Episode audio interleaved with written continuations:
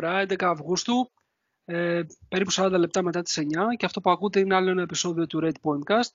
Στο μικρόφωνο είναι ο Νίκος και ο Γιώργος από τη σελίδα μας στο Red Pointcard και έχουμε μαζευτεί απόψε έτσι μέσα στο, στο βαθύ καλοκαίρι, στο, στο βαθύ Αύγουστο σε, ένα, έτσι, σε μια πολύ περίεργη χρονιά γενικότερα για την ανθρωπότητα και για τη χώρα μας ε, για να μιλήσουμε για πράγματα τα οποία ομορφαίνουν τη ζωή μας και όπως γνωρίζετε πολύ καλά ένα από αυτά τα οποία τουλάχιστον τη δικιά μας την παρέα, τη δικιά μας σελίδα την, την ομορφαίνει καθημερινά είναι το αγαπημένο μας άθλημα, το μπάσκετ.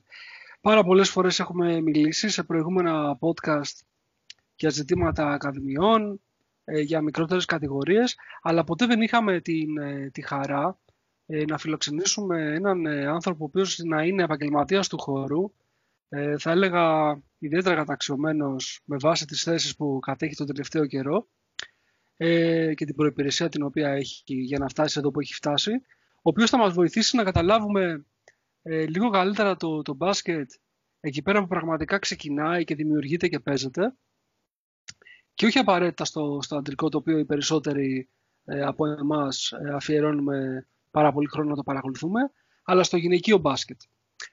Λοιπόν, και κάνοντας αυτή την ε, πολύ σύντομη εισαγωγή, θα ήθελα να καλησπερίσω και να καλωσορίσω σε Red Podcast ε, τον ε, Θάνο Νίκλα. Καλησπέρα Θάνο. Καλησπέρα και από μένα. Ευχαριστώ πολύ για την πρόσκληση. Είναι χαρά μου να φιλοξενούμε στη σελίδα σας και στην εκπομπή σας. Ε, ευχαριστώ και για τα καλά λόγια. Δεν έχω πει τίποτα Εύχομαι και εγώ με τη... Εντάξει, όσα αναφέρθηκαν και εύχομαι και με τη σειρά μου καλή επιτυχία και ό,τι καλύτερο στη σελίδα σας και γενικά στην προσπάθεια που κάνετε. Να είσαι καλά. Τέλεια. Λοιπόν, ε, θα βάλω τον Γιώργο να κάνει την, ε, τις συστάσεις για το TST Θάνος Νικλάς, για το οποίος είναι και πιο ε, προετοιμασμένος για, τη, για την κουβέντα και θα μπούμε σιγά σιγά στα θέματα. Λοιπόν, Γιώργο, θέλεις να εξηγήσεις λίγο στους ακροατές μας ε, τι εστί Θάνος Νίκλας και τι, τι κάνει αυτή τη στιγμή για τον τελευταίο καιρό στον χώρο του ελληνικού μπάσκετ και στο γυναικείο μπάσκετ; Για αρχή να ευχαριστήσω και εγώ τον Θάνο που μας ε, κάνει την τιμή. Ο Θάνος είναι βοηθός ε, του κύριου Παντελάκη στο γυναικείο μπάσκετ του Ολυμπιακού και βοηθός και στην Εθνική Ελλάδος που η αλήθεια είναι τα τελευταία χρόνια κάνει μια πολύ σημαντική προσπάθεια. Και εγώ θα ήθελα να πω ότι είναι και ιδιαίτερη τιμή που μιλάμε με έναν άνθρωπο που εργάζεται στον Ολυμπιακό. Γιατί καλό είναι να το λέμε απ' έξω, αλλά είναι διαφορετικό να μας τα αναλύει και να μας λέει και ιστορίες, λεπτομέρειες, τις οποίες βλέπει ένας επαγγελματίας του χώρου.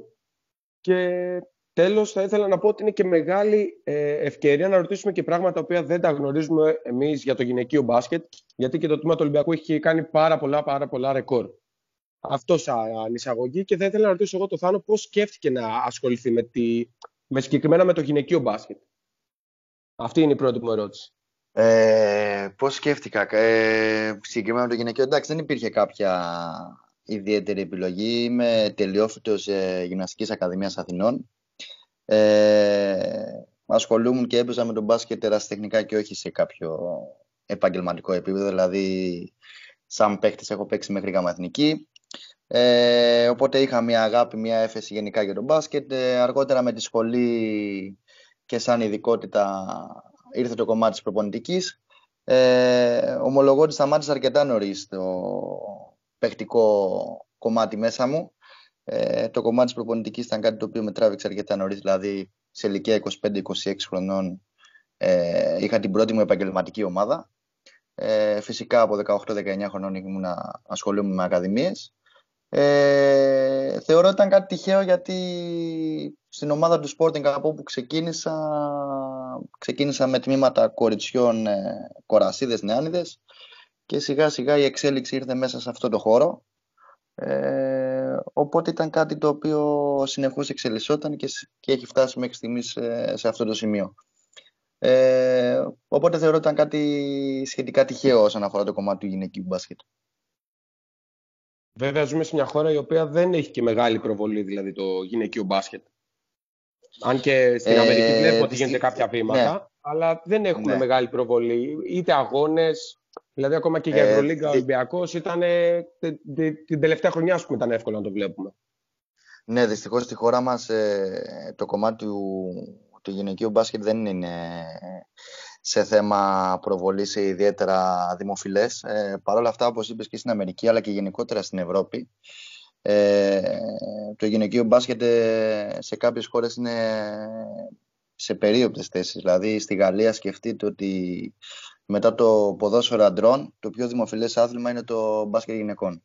Ε, στην Ισπανία είναι μέσα τρία-τέσσερα πρώτα αθλήματα. Ε, οπότε είναι γενικά φαινόμενο που μάλλον αντιμετωπίζουμε στη χώρα μας.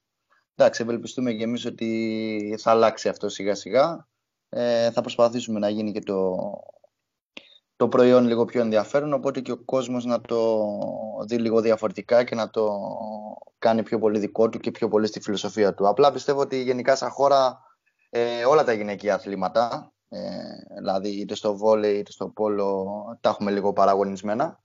Ε, εντάξει, είναι λίγο στην κουλτούρα μας, είναι λίγο ότι είμαστε πολύ ανταγωνιστικοί, ότι έχουμε λίγο το προπονητικό κομμάτι μέσα μας και ε, λίγο πιο πολύ στα αντρικά που βράζει το αίμα μας, ε, μας βγαίνει λίγο πιο εύκολα. Αυτή είναι η άποψή μου. Βέβαια, στο γυναικείο αθλητισμό έχουμε και πάρα πολλές επιτυχίες όμως. Και στο βόλεϊ και στο πόλο, ειδικότερα δηλαδή στο πόλο. Θεωρείς όμως ότι μία διάκριση του Ολυμπιακού στην Ευρωλίγκα, για παράδειγμα, που του χρόνου δεν θα συμμετέχει ο Ολυμπιακός, αλλά θα, θα διευκόλυνε στο να ανέβει το άθλημα, ή απλά θα ήταν, ξέρεις, αδιάφορο; Ε, σίγουρα όσο υπάρχουν ε, διακρίσεις και όσο υπάρχουν επιτυχίες είτε σε επίπεδο εθνικών ομάδων ε, όπως έχει το πόλο είτε σε, σε συλλογικό επίπεδο που επίσης ας πούμε, όπως είπες πολύ σωστά το πόλο έχει αρκετές διακρίσεις και σε ευρωπαϊκά πρωταθλήματα ε, θα βοηθούσε όσον αφορά την, την εξέλιξη και την, το να γίνει το άθλημα και ο κόσμος δηλαδή, να έρθει λίγο πιο κοντά. Ε, Παρ' όλα αυτά θεωρώ ότι θα πρέπει να γίνουν και διάφορες ε, ας το πούμε ενέργειες και από την Ομοσπονδία να έρθει το άθλημα να μπει όσον αφορά ε, να μπει στην τηλεόραση, να μπει ιντερνετικά με κάποιο τρόπο να, να έρθει όλο και πιο κοντά στο φιλάθλο γιατί το γήπεδο μονοπολεί κυρίως στα, στα αντρικά ε, αθλήματα οπότε με κάποιους άλλους τρόπους ε, και σίγουρα μια επιτυχία θα, θα ερχόταν πιο κοντά στην κουλτούρα μας, πιο κοντά στη φιλοσοφία μας και θα πιστεύω ότι θα τραβούσε αρκετό κόσμο ε, να δει παραπάνω αγώνες ή να έχει παραπάνω ενημέρωση σε σχέση με το γυναικείο μπάσκετ. Πάνω σε αυτό θα ήθελα να σε ρωτήσω, θα είναι Ολυμπιακός στο γυναικείο πρωτάθλημα Ελλάδος, έχει κάνει τόσες ερηνίκες. Πώς βρίσκει το κίνητρο ένας προπονητής ώστε να να δώσει και κίνητρο και στις παίκτριές του ώστε να το συνεχίσουν; Γιατί άμα κερδίσει όλη την ώρα για 20, 30 και 40 πόντους, νομίζω ότι αυτό δεν κάνει και ενδιαφέρον το πρωτάθλημα. Δηλαδή, άλλο να υπήρχε ο Αθηναϊκός το 2010-2011 και ο Ολυμπιακός το 2018-19, και άλλο να υπάρχει, ξέρεις, ο Ολυμπιακός και από πίσω να υπάρχει πολύ μεγάλη διαφορά από τον δεύτερο.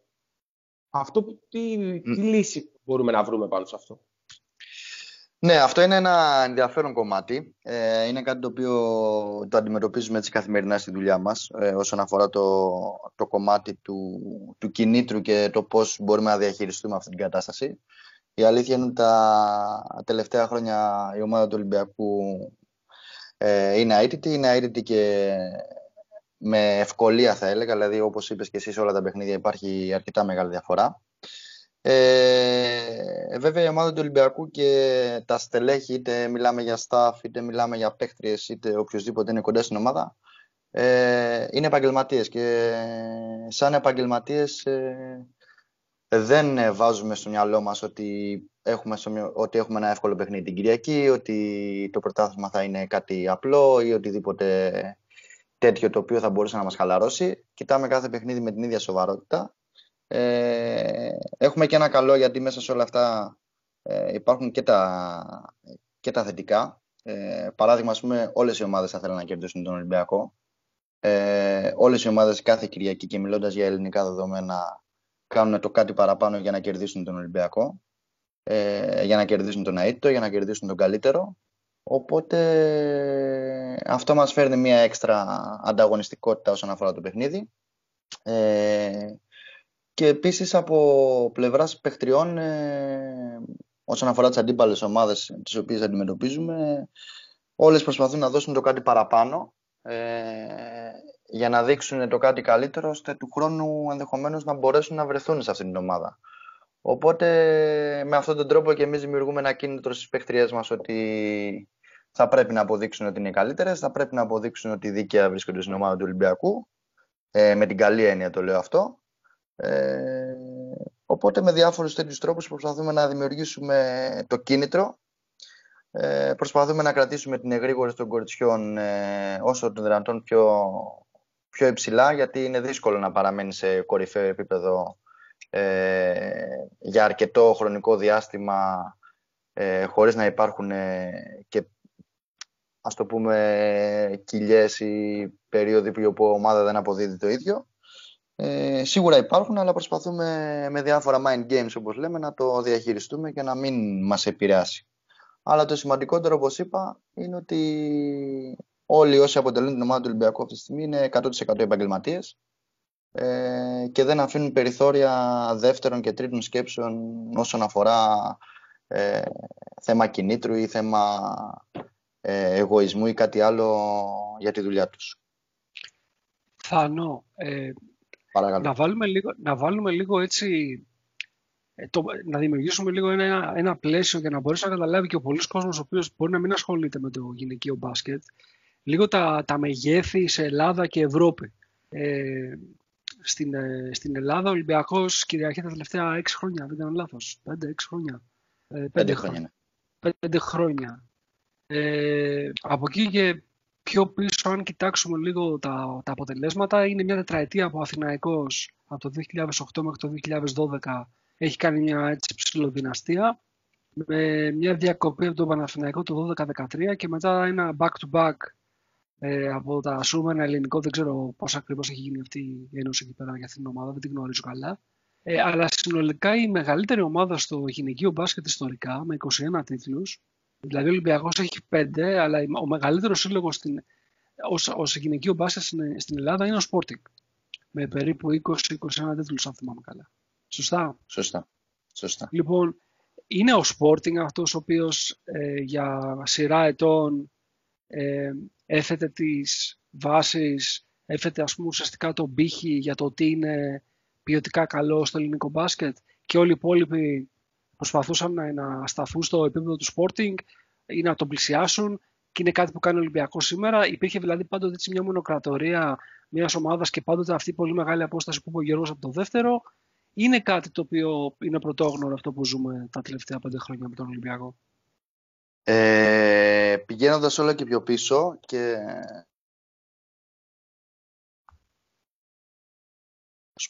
δεν ξέρω αν με ακούτε. Ναι, τώρα σε ακούμε. Ναι. Α, ε, και ξεκινώντας λέω από την παντοκρατορία του, ας το πούμε σε εισαγωγικά έτσι, του Sporting, ε, γενικά στο γενικό μπάσκετ υπήρχε έτσι ένα μονοπόλιο για κάποια χρόνια, για κάποια χρόνια ο Sporting με το Αθηναϊκός, λίγο Παναθηναϊκός, λίγο πάλι το ελληνικό, τώρα είναι Ολυμπιακός. Ε, Παρ' όλα αυτά πηγαίνοντας λίγο και πιο πίσω, τα πρωταθλήματα ήταν ε, λίγο πιο ανταγωνιστικά, ε, θεωρώ. Ε, βέβαια τα τελευταία χρόνια με την παρουσία και του Ολυμπιακού στην Ευρώπη ε, σαν, σαν ομάδα εμείς έχουμε αλλάξει επίπεδο, έχουμε ξεφύγει από τα ελληνικά δεδομένα. Ε, οπότε εδώ πέρα υπάρχει άνετη επικράτηση.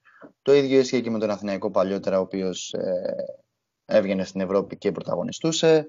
Ε, το ίδιο και με το Sporting τότε. Γενικά οι ομάδες που αγωνίζονται και παίζουν στην Ευρώπη ε, ξεφεύγουν από τα ελληνικά δεδομένα ε, και οικονομικά ε, και σε θέμα φιλοσοφίας ε, μαζεύουν τις καλύτερες παίκτριες ε, και γίνεται λίγο μονοπόλιο. Ε, Παρ' όλα αυτά στην Ευρώπη έχουμε κάποιες επιτυχίες σίγουρα ε, είτε σαν Ολυμπιακός είτε σαν Αθηναϊκός αλλά δεν υπάρχει ε, μια σταθερή δύναμη, μια σταθερή ομάδα όπως οι Ρώσικες, οι Ισπανικές, οι οι τουρκικές ομάδες οι οποίες ε, σταθερά αποτελούν ε, δυνάμεις του ευρωπαϊκού μπάσκετ. Ε, υπάρχουν κάποιες παρουσίες, ας πούμε ο Αθηναϊκός έχει κατακτήσει και ένα ευρωπαϊκό πρωτάθλημα, ε, το Sporting με κάποιες συμμετοχές σε Final Four, αλλά γενικά σαν χώρα δεν, ε, δεν υπάρχει μια σταθερή παρουσία. Ο Ολυμπιακός είναι τα τελευταία τέσσερα χρόνια, ε, που θα προσπαθήσουμε να γίνει μια σταθερή παρουσία και μια ε, μια δύναμη στο ευρωπαϊκό μπάσκετ, αλλά μέχρι τώρα δεν υπήρχε κάτι σταθερό. Οπότε όποιος είχε τη δυνατότητα να παίξει στην Ευρώπη και να ξεχωρίσει, ξεχώριζε σε μεγάλο βαθμό από, τον, από τους υπόλοιπους τους οποίους αγωνίζονταν ε, μόνο στο ελληνικό πρωτάθλημα. Και κατά τη στοιχεία στην Ευρώπη μπορούμε να πούμε είναι υπερβολική γενίκευση ότι το ευρωπαϊκό μπάσκετ γυναικών είναι μια ρωσική υπόθεση ή τέλος πάντων πρώην ε... δημοκρατιών ας πούμε υπόθεση. Γενικά χώρες όπως ε, η Ρωσία, η Ισπανία, η Ουγγαρία είναι πάρα πολύ ανεπτυγμένα, η Τουρκία, η Ισπανία, ε, Γαλλία είναι πάρα πολύ όπως έλεγα πριν. Ε, είναι παραδοσιακές δυνάμεις στο χώρο. Ε, είναι δυνάμεις που ασχολούνται και υπάρχει τρομακτική διαφορά σε αριθμούς ε, σε σχέση με το τι γίνεται σε εμάς και γενικότερα στην Ελλάδα. Ε, είναι ένα προϊόν το οποίο, όπως σας είπα, γενικότερα αναπτυγμένο, σαν γυναικείο μπάσκετ. Ε, να σας πω μόνο ότι τη χρονιά που παίξαμε στην Ευρωλίγκα ε, σίγουρα πριν περάσουμε στους ομίλους μας θεωρούσαν όλοι σαν ένα απόλυτο outsider εναντίον της Βίσλα Καρκοβίας που παίξαμε, της Πολωνικής. Ε, μπήκαμε ως ένα από τα, για να μην πω μάλλον, σίγουρα μπήκαμε το πιο μικρό, ε, σαν το πιο μικρό budget ε, και σίγουρα είναι μια διαδικασία η οποία θέλει χρόνο θέλει διαδικασία και θέλει και σίγουρα και κάποιες αλλαγές. Εντάξει, εμείς ας πούμε στο ελληνικό πρωτάθλημα έχουμε δικαίωμα να χρησιμοποιήσουμε μέχρι τρεις μη Ελληνίδες παίχτριες ενώ στα πρωταθλήματα της Ρωσίας, της Ισπανίας ή γενικότερα των αναπτυγμένων της Γαλλίας κτλ. Ε, η χρήση μη εγχώριων παικτών μπορεί να φτάσει 5, 6, ακόμα και 7 παίχτριες. Οπότε σίγουρα είναι και κάποια άλλα πράγματα που διαχωρίζουν τη δυναμική του ρόστερ. Ε, Παρ' όλα αυτά τα τελευταία χρόνια και με την παρουσία τη δικιά μας και με την παρουσία του Αθηναϊκού σχετικά πρόσφατα ε, έχουν γίνει αρκετά σημαντικά κινήσεις ώστε και με την εθνική ομάδα που έφερε σημαντικές επιτυχίες ώστε σαν χώρα να, ε, να βγούμε στο ευρωπαϊκό προσκήνιο και να αποτελέσουμε μια ανερχόμενη δύναμη και μια ε, μια χώρα η οποία σιγά σιγά αναπτύσσει το κομμάτι αυτό και το προϊόν της και προσπαθεί να διεκδικήσει όλο και κάτι παραπάνω χρόνο με το χρόνο. Θέλω να ρωτήσω κάτι. Το πρόβλημα που έγινε με τον κορονοϊό είναι ότι ο Ολυμπιακός π.χ. αποφάσισε του χρόνου κανένα αεραστεχνικό τμήμα να αγωνιστεί στην Ευρώπη. Αυτό το μακροπρόθεσμο πλάνο των προπονητών, της διοίκησης, πάει πίσω. Ε, εντάξει, τώρα μιλάμε για μια κατάσταση που ε, αν δεν έχει πάει πίσω όλο το παγκόσμια, όλο, όλο τον κόσμο, σίγουρα έχει σταματήσει το χρόνο για, για πολλούς. Ε, είναι μια, μια κατάσταση που νομίζω ότι είναι η μεγαλύτερη κρίση μετά το Δεύτερο Παγκόσμιο Πόλεμο. Ε, θεωρώ ότι όλα τα πράγματα έχουν πάει πολύ πίσω ή έχουν σταματήσει ή έχουν μείνει στάσιμα. Ε, και σίγουρα και στο δικό μας το πλάνο είτε στο πλάνο του συλλόγου ε, είναι μια μεταβατική χρονιά ε, σε εισαγωγικά μεταβατική χρονιά μια χρονιά η οποία δεν θα έχει ευρωπαϊκές μάλλον υποχρεώσεις ε, που θα προσαρμοστούμε και εμείς λίγο στα δεδομένα ε, όλης αυτής της κατάστασης και θα προσπαθήσουμε όσο δυνατόν ε, ε, να βγούμε μέσα από αυτή τη, την κατάσταση είτε πιο δυνατή, είτε πιο σοφή, είτε καλύτερη για να μπορέσουμε να είμαστε πιο ανταγωνιστικοί στο μέλλον. Αλλά σίγουρα αποτελεί ένα ανασταλτικό παράγοντα και σίγουρα όταν έχεις μπει σε μια διαδικασία τα τέσσερα τελευταία χρόνια ε, να χτίζεις όλο και κάτι παραπάνω, είναι μια κατάσταση που σίγουρα σε αφήνει, ε, σου αφήνει την εξέλιξή σου, ας το πούμε έτσι, κάπου στη μέση. Παρ' όλα αυτά υπάρχουν και τα θετικά. Ε, είναι μια χρονιά στην οποία θα μπορέσουμε και εμείς να γίνουμε καλύτεροι, θα μπορέσουμε να βρούμε το χρόνο ώστε να ετοιμάσουμε την ομάδα μας να είναι καλύτερη του χρόνου. Ε, και σίγουρα πιστεύω ότι η επόμενη χρονιά θα μας βρει ακόμα πιο δυνατούς και πιο έτοιμους για το ευρωπαϊκό μας ε, ταξίδι και την ευρωπαϊκή μας συνέχεια.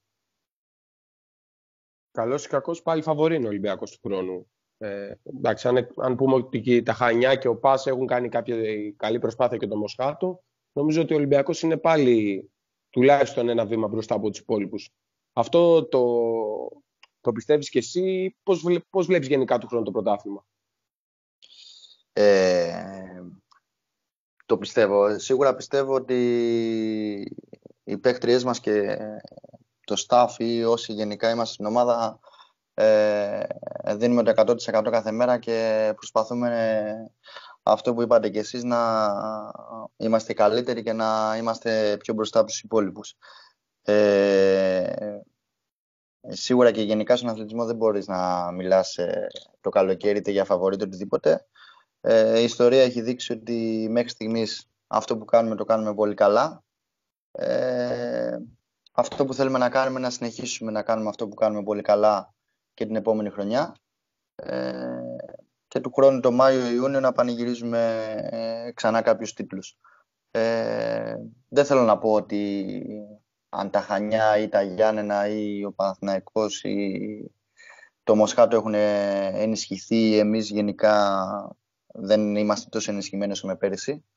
Ε, κάθε χρονιά έχει ιδιαιτερότητες, κάθε χρονιά έχει ε, τα πάνω της και τα κάτω της. Εμείς αυτό που προσπαθούμε είναι ότι να επιδεικνύουμε μια σταθερότητα, να είμαστε καλοί όλη τη χρονιά ή όσο το δυνατόν ε, περισσότερη χρονική διάρκεια μπορούμε να είμαστε μέσα σε ένα πρωτάθλημα ε, και στο τέλος να είμαστε αυτοί που θα πανηγυρίζουμε τους τίτλους. Παρ' όλα αυτά θεωρώ ότι και οι υπόλοιπες ομάδες έχουν κάνει μια ε, ε, σεβαστή ενίσχυση και το πρωτάθλημα του χρόνου θα είναι αρκετά ανταγωνιστικό.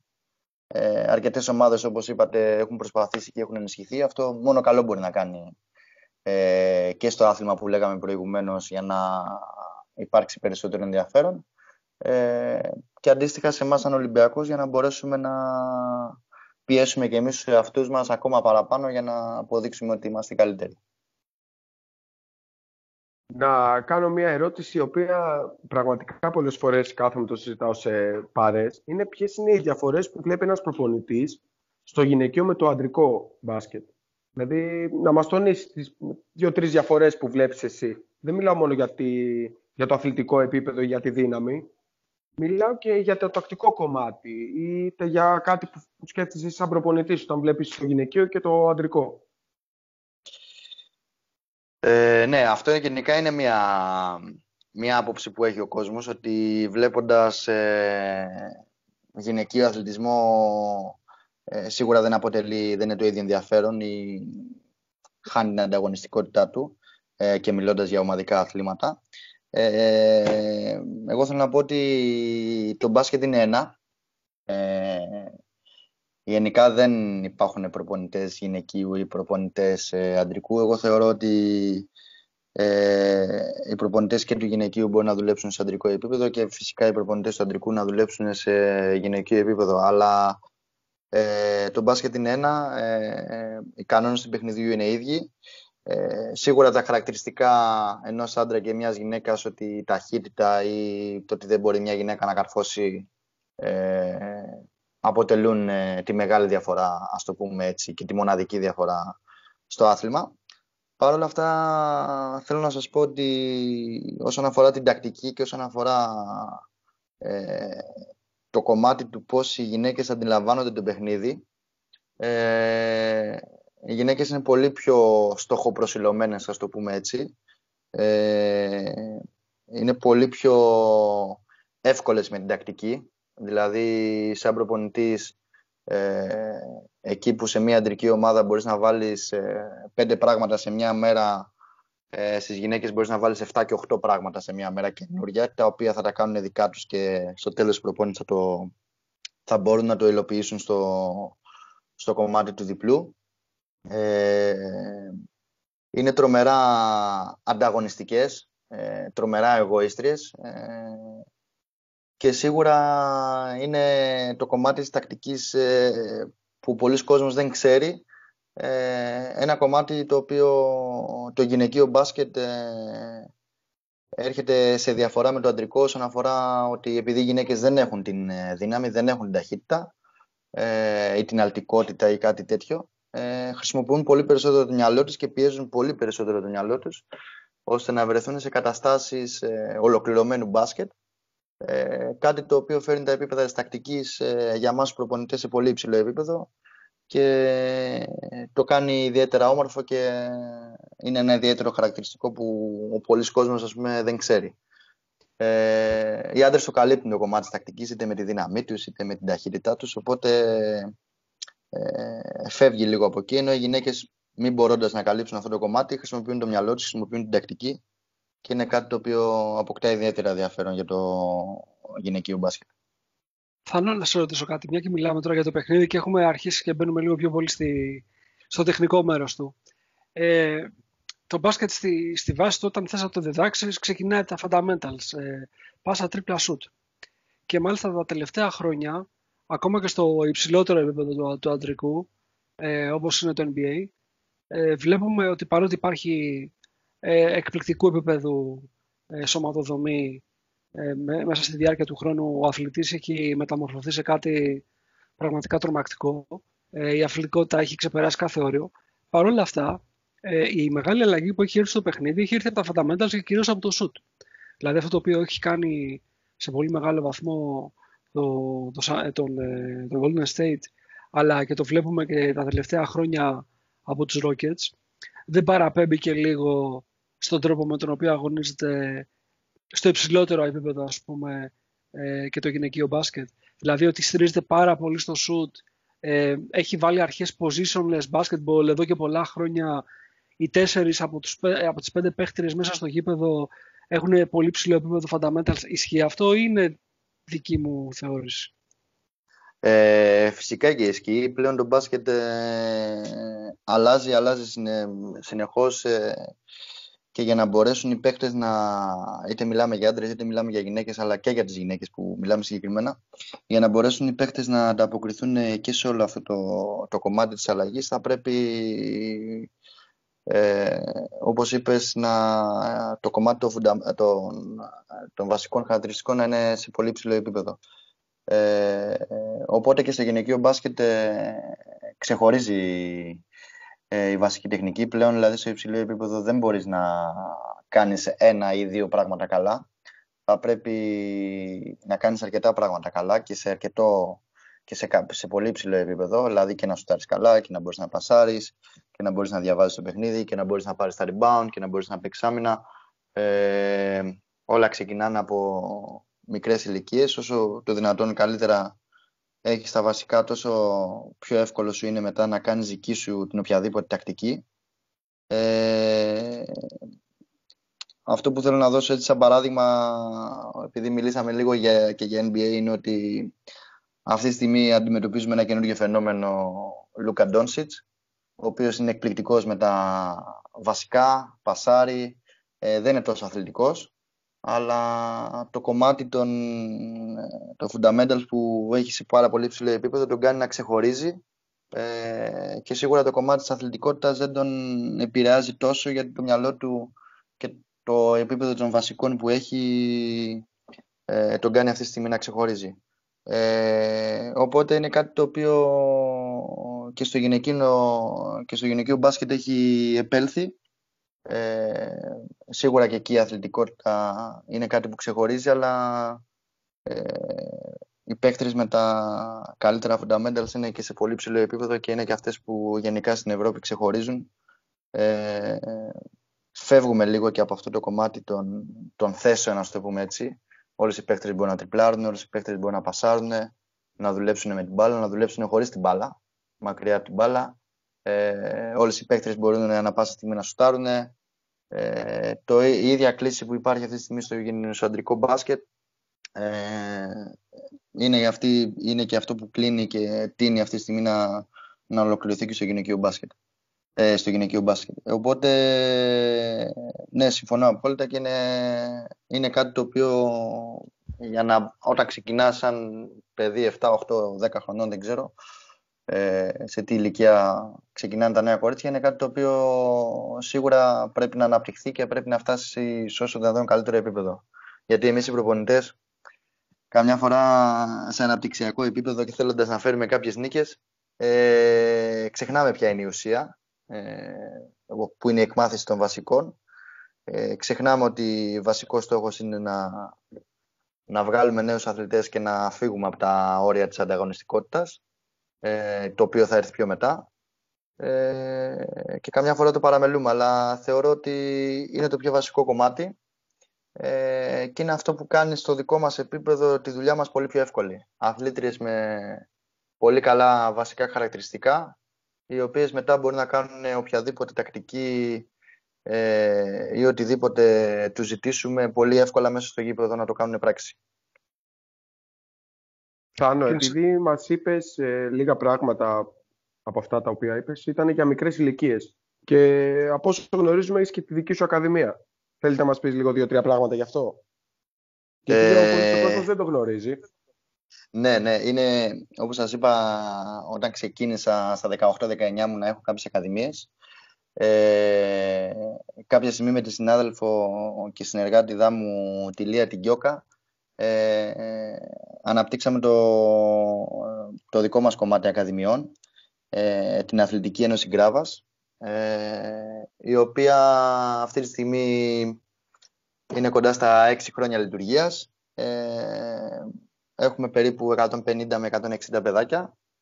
Ε, είναι κάτι το οποίο ανεξάρτητα με το, την επαγγελματική μου καριέρα και το που μπορεί να καταλήξει είναι κάτι το οποίο πιστεύω ότι δεν, δεν θα αφήσω ποτέ. Είναι κάτι το οποίο πραγματικά με αναζωογονεί. Ε, το να έχεις μικρά παιδιά και να, να μαθαίνεις ε, το μπάσκετ σε μικρά παιδιά και να τα βλέπεις το πώς εξελίσσονται καθημερινά, το πώς ήρθαν και το πώς ε, σε τι σημείο έχουν φτάσει και το πόσο αγαπάνε τον μπάσκετ είναι κάτι το οποίο ε, σου δίνει την, την πνευματική όθηση ότι κάνεις κάτι καλά, ότι αυτό που σου αρέσει και κάνεις αποτυπώνεται στα μάτια των παιδιών. Οπότε θεωρώ ότι το,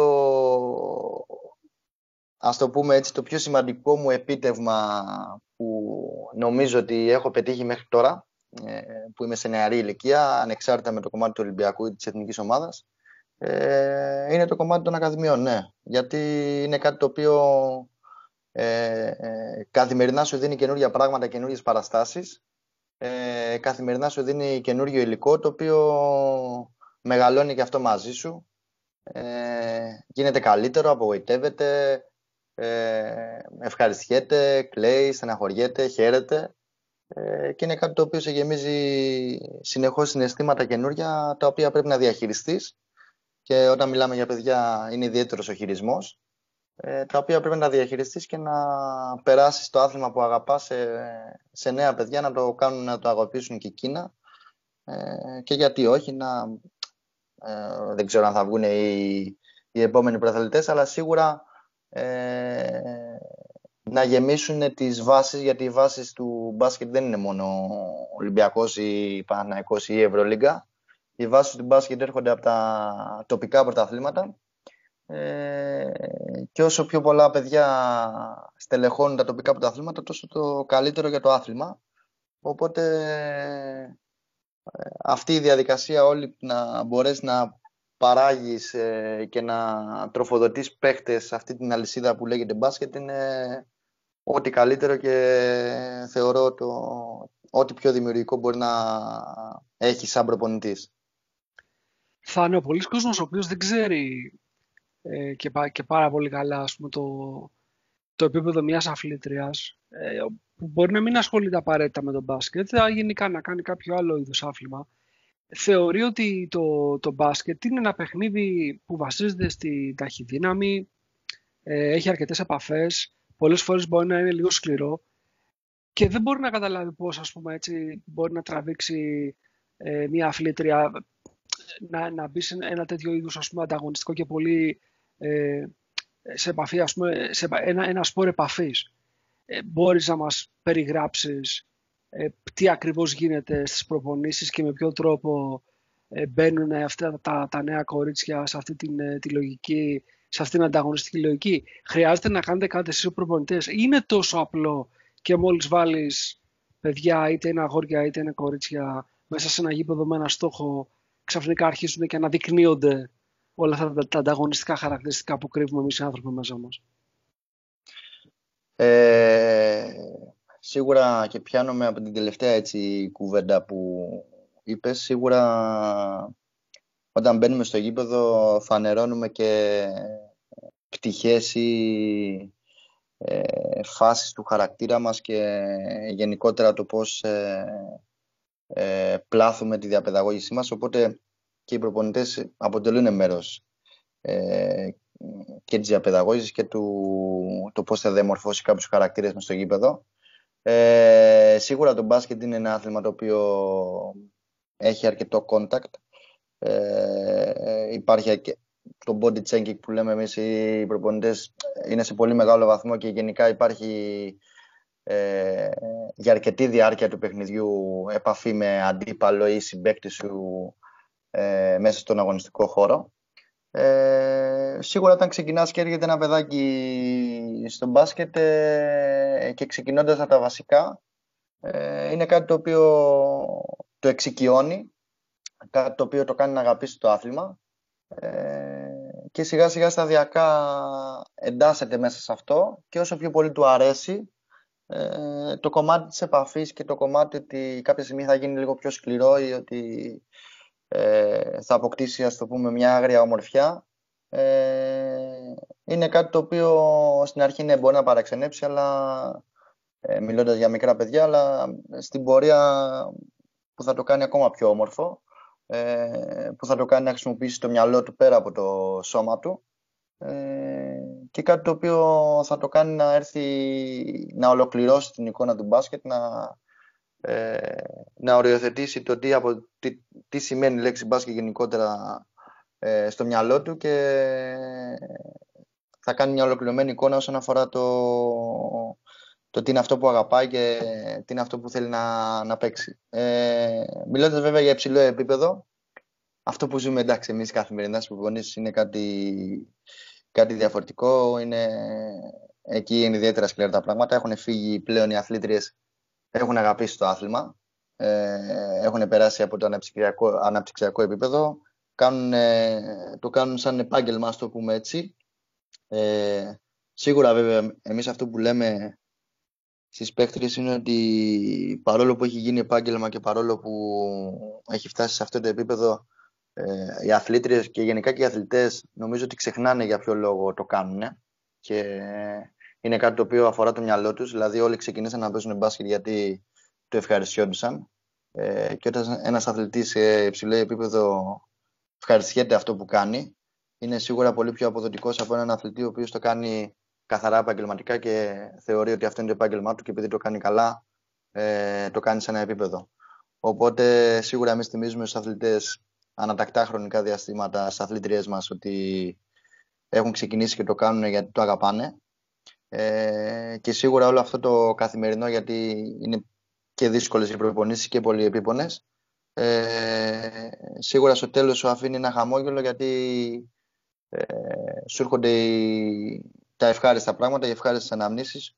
Οπότε όλη αυτή η σωματική κούραση ή πνευματική έρχεται σε δεύτερο επίπεδο ε, και κάνει τη δουλειά σου, ας το πούμε, πιο ευχάριστη και πιο εύκολη.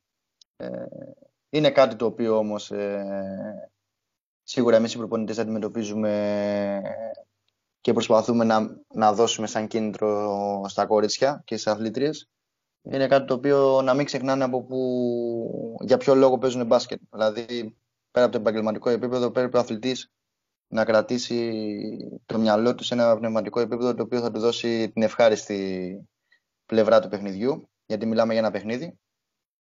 Οπότε σίγουρα προσπαθούμε με διάφορους τρόπους να το κρατάμε στο μυαλό τους και να, να μην το αφήνουν να πάει σε δεύτερη μοίρα.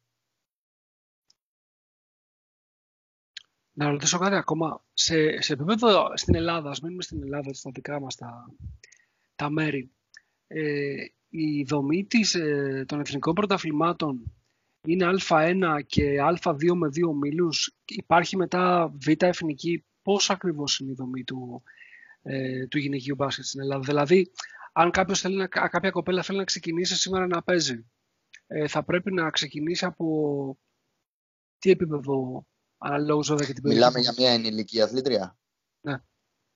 Ε, λοιπόν, η δομή.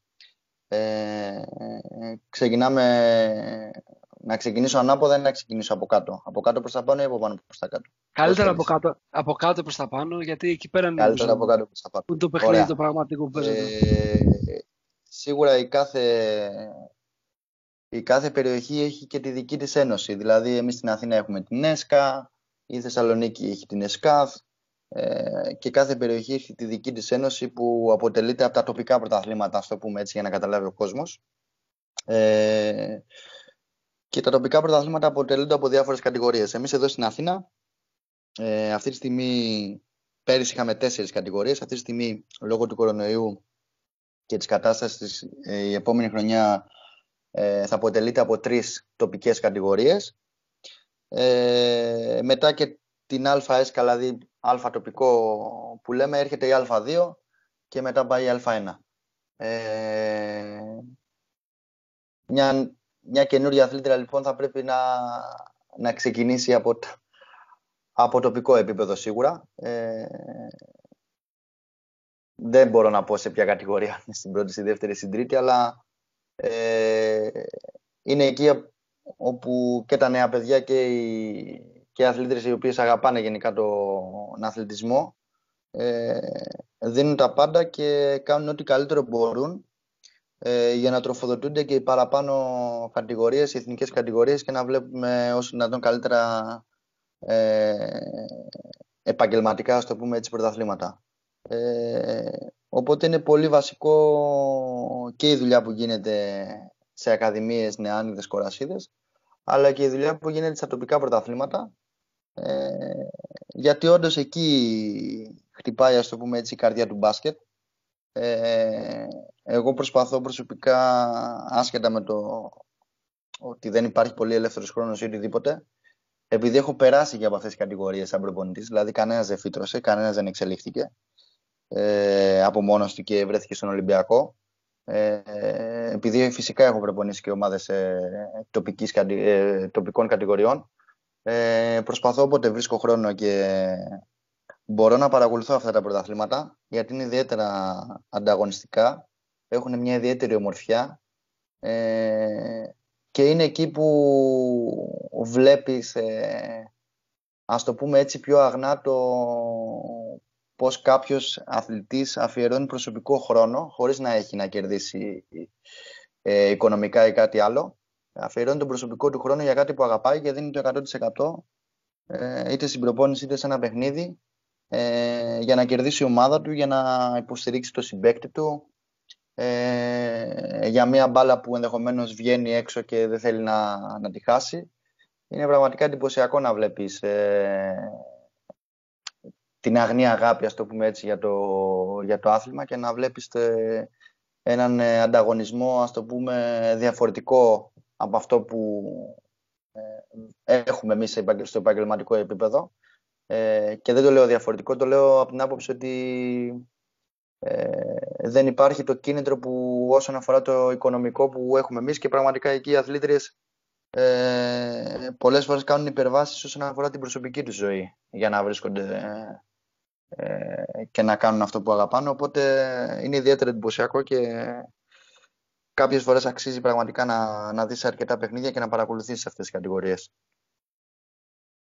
Συμφωνώ απόλυτα σε αυτό, Θάνο, γιατί ε, επειδή έχω παρακολουθήσει και πιο χαμηλές κατηγορίες, δηλαδή φέτος ε, στη Ροδόπολη που ήταν γάμα έσκα το γυναικείο που ήμουν εκεί, ε, βλέπεις δηλαδή αφιερώνουν χρόνο που το πρωί μπορεί να κάνουν μια άλλη εργασία και το απόγευμα να πρέπει να έρθουν προπόνηση, που οι γυναίκες είναι λίγο πιο δύσκολο από τους άντρες, γιατί οι γυναίκες, για παράδειγμα, μπορεί μια εγκυμοσύνη να σου αλλάξει όλα τα πλάνα ή τους στόχους που μπορεί να έχεις θέσει.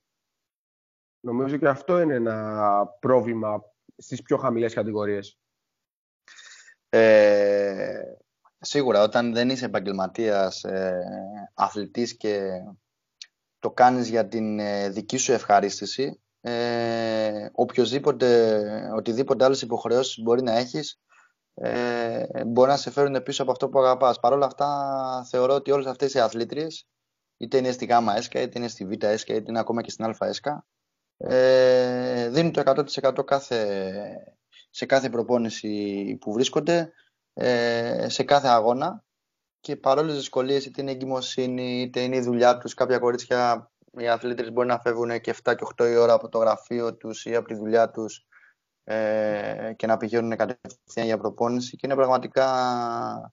Ε, είναι ευχάριστο, το πούμε έτσι. Και όταν ήμουν προπονητής, δηλαδή, χαιρόμουν τα κορίτσια που ερχόντουσαν και ερχόντουσαν με το χαμόγελο να δώσουν το 100% στην προπόνηση, ε, να ξεφύγουν, ε, να αφήσουν την καθημερινότητά τους πίσω, να κάνουν αυτό που αγαπάνε και να ε, πραγματικά να, να αφήσουν και την τελευταία ε, και την τελευταία γρανίδα της ενέργειάς τους μέσα στο γήπεδο για να βελτιωθούν, να γίνουν καλύτερες και να δώσουν τα πάντα για την ομάδα τους.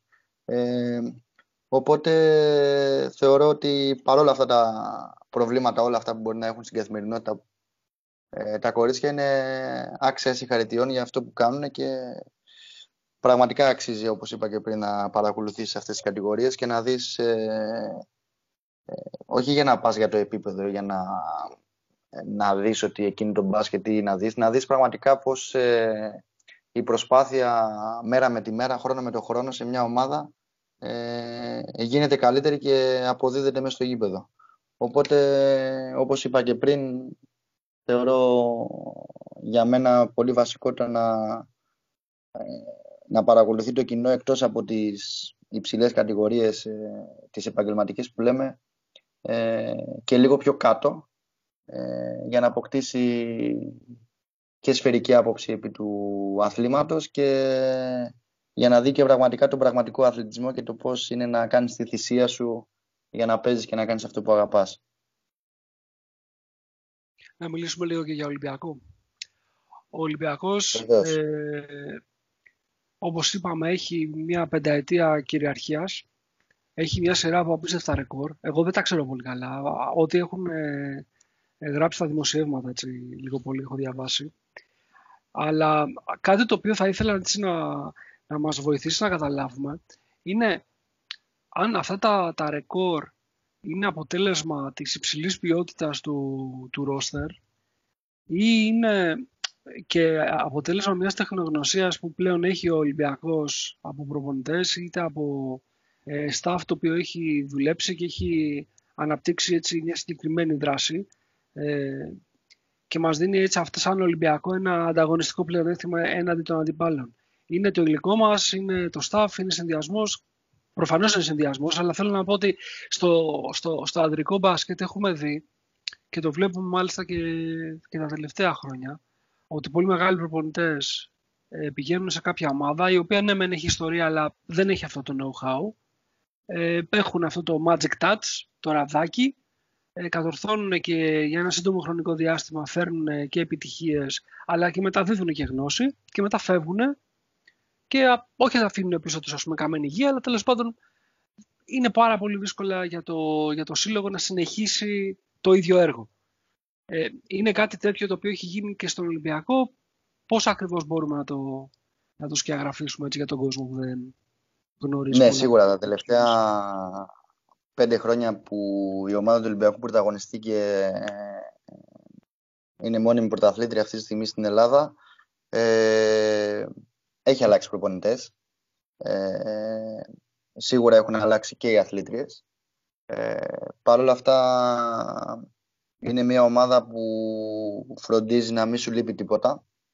Ε, έχεις όλες τις προϋποθέσεις για να μπορέσεις να κάνεις τη δουλειά σου ε, σε, όσο πιο πολύ επαγγελμα... σε όσο πιο επαγγελματικό επίπεδο ε, θέλεις.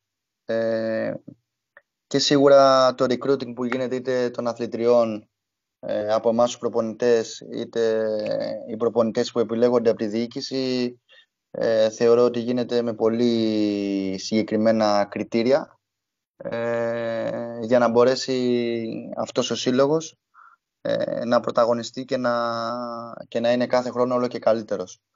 Ε, σίγουρα είναι συνδυασμός, δηλαδή προσπαθούμε να έχουμε τους καλύτερους, ε, αλλά σίγουρα είναι και αποτέλεσμα δουλειάς γιατί το να είσαι ο καλύτερος δεν αρκεί. Ε, γιατί το να φτάσεις στην κορυφή λένε ότι συνήθως okay, είναι και λίγο τύχη, είναι και λίγο η συγκυρία, ε, είναι κάτι το οποίο μπορεί να έρθει. Ε, το να διατηρηθείς όμως αυτή είναι κάτι το οποίο είναι πολύ δύσκολο. Και τα τελευταία πέντε χρόνια η ομάδα του Ολυμπιακού ε, σίγουρα έχει το know-how όσον αφορά τις εγχώριες διοργανώσεις. Ε, σίγουρα και οι άνθρωποι που απαρτίζουμε αυτή την ομάδα ε, δίνουμε καθημερινά όχι το 100%. Ε, αυτό που λέμε πριν ξεκινήσει κάθε προπόνηση είναι ότι ε, περισσότεροι λένε πάμε να τα δώσουμε όλα, να δώσουμε το 100% και να κερδίσουμε. Εμείς λέμε να δώσουμε το 120% ε, για να ξεπεράσουμε κάθε προπόνηση τον εαυτό μας, σε κάθε αγώνα να ξεπερνάμε τον εαυτό μας και να γινόμαστε όσο δυνατόν καλύτεροι. Αλλά όλο αυτό έρχεται από τη διοίκηση, ε, από αυτό που μας παρέχουν.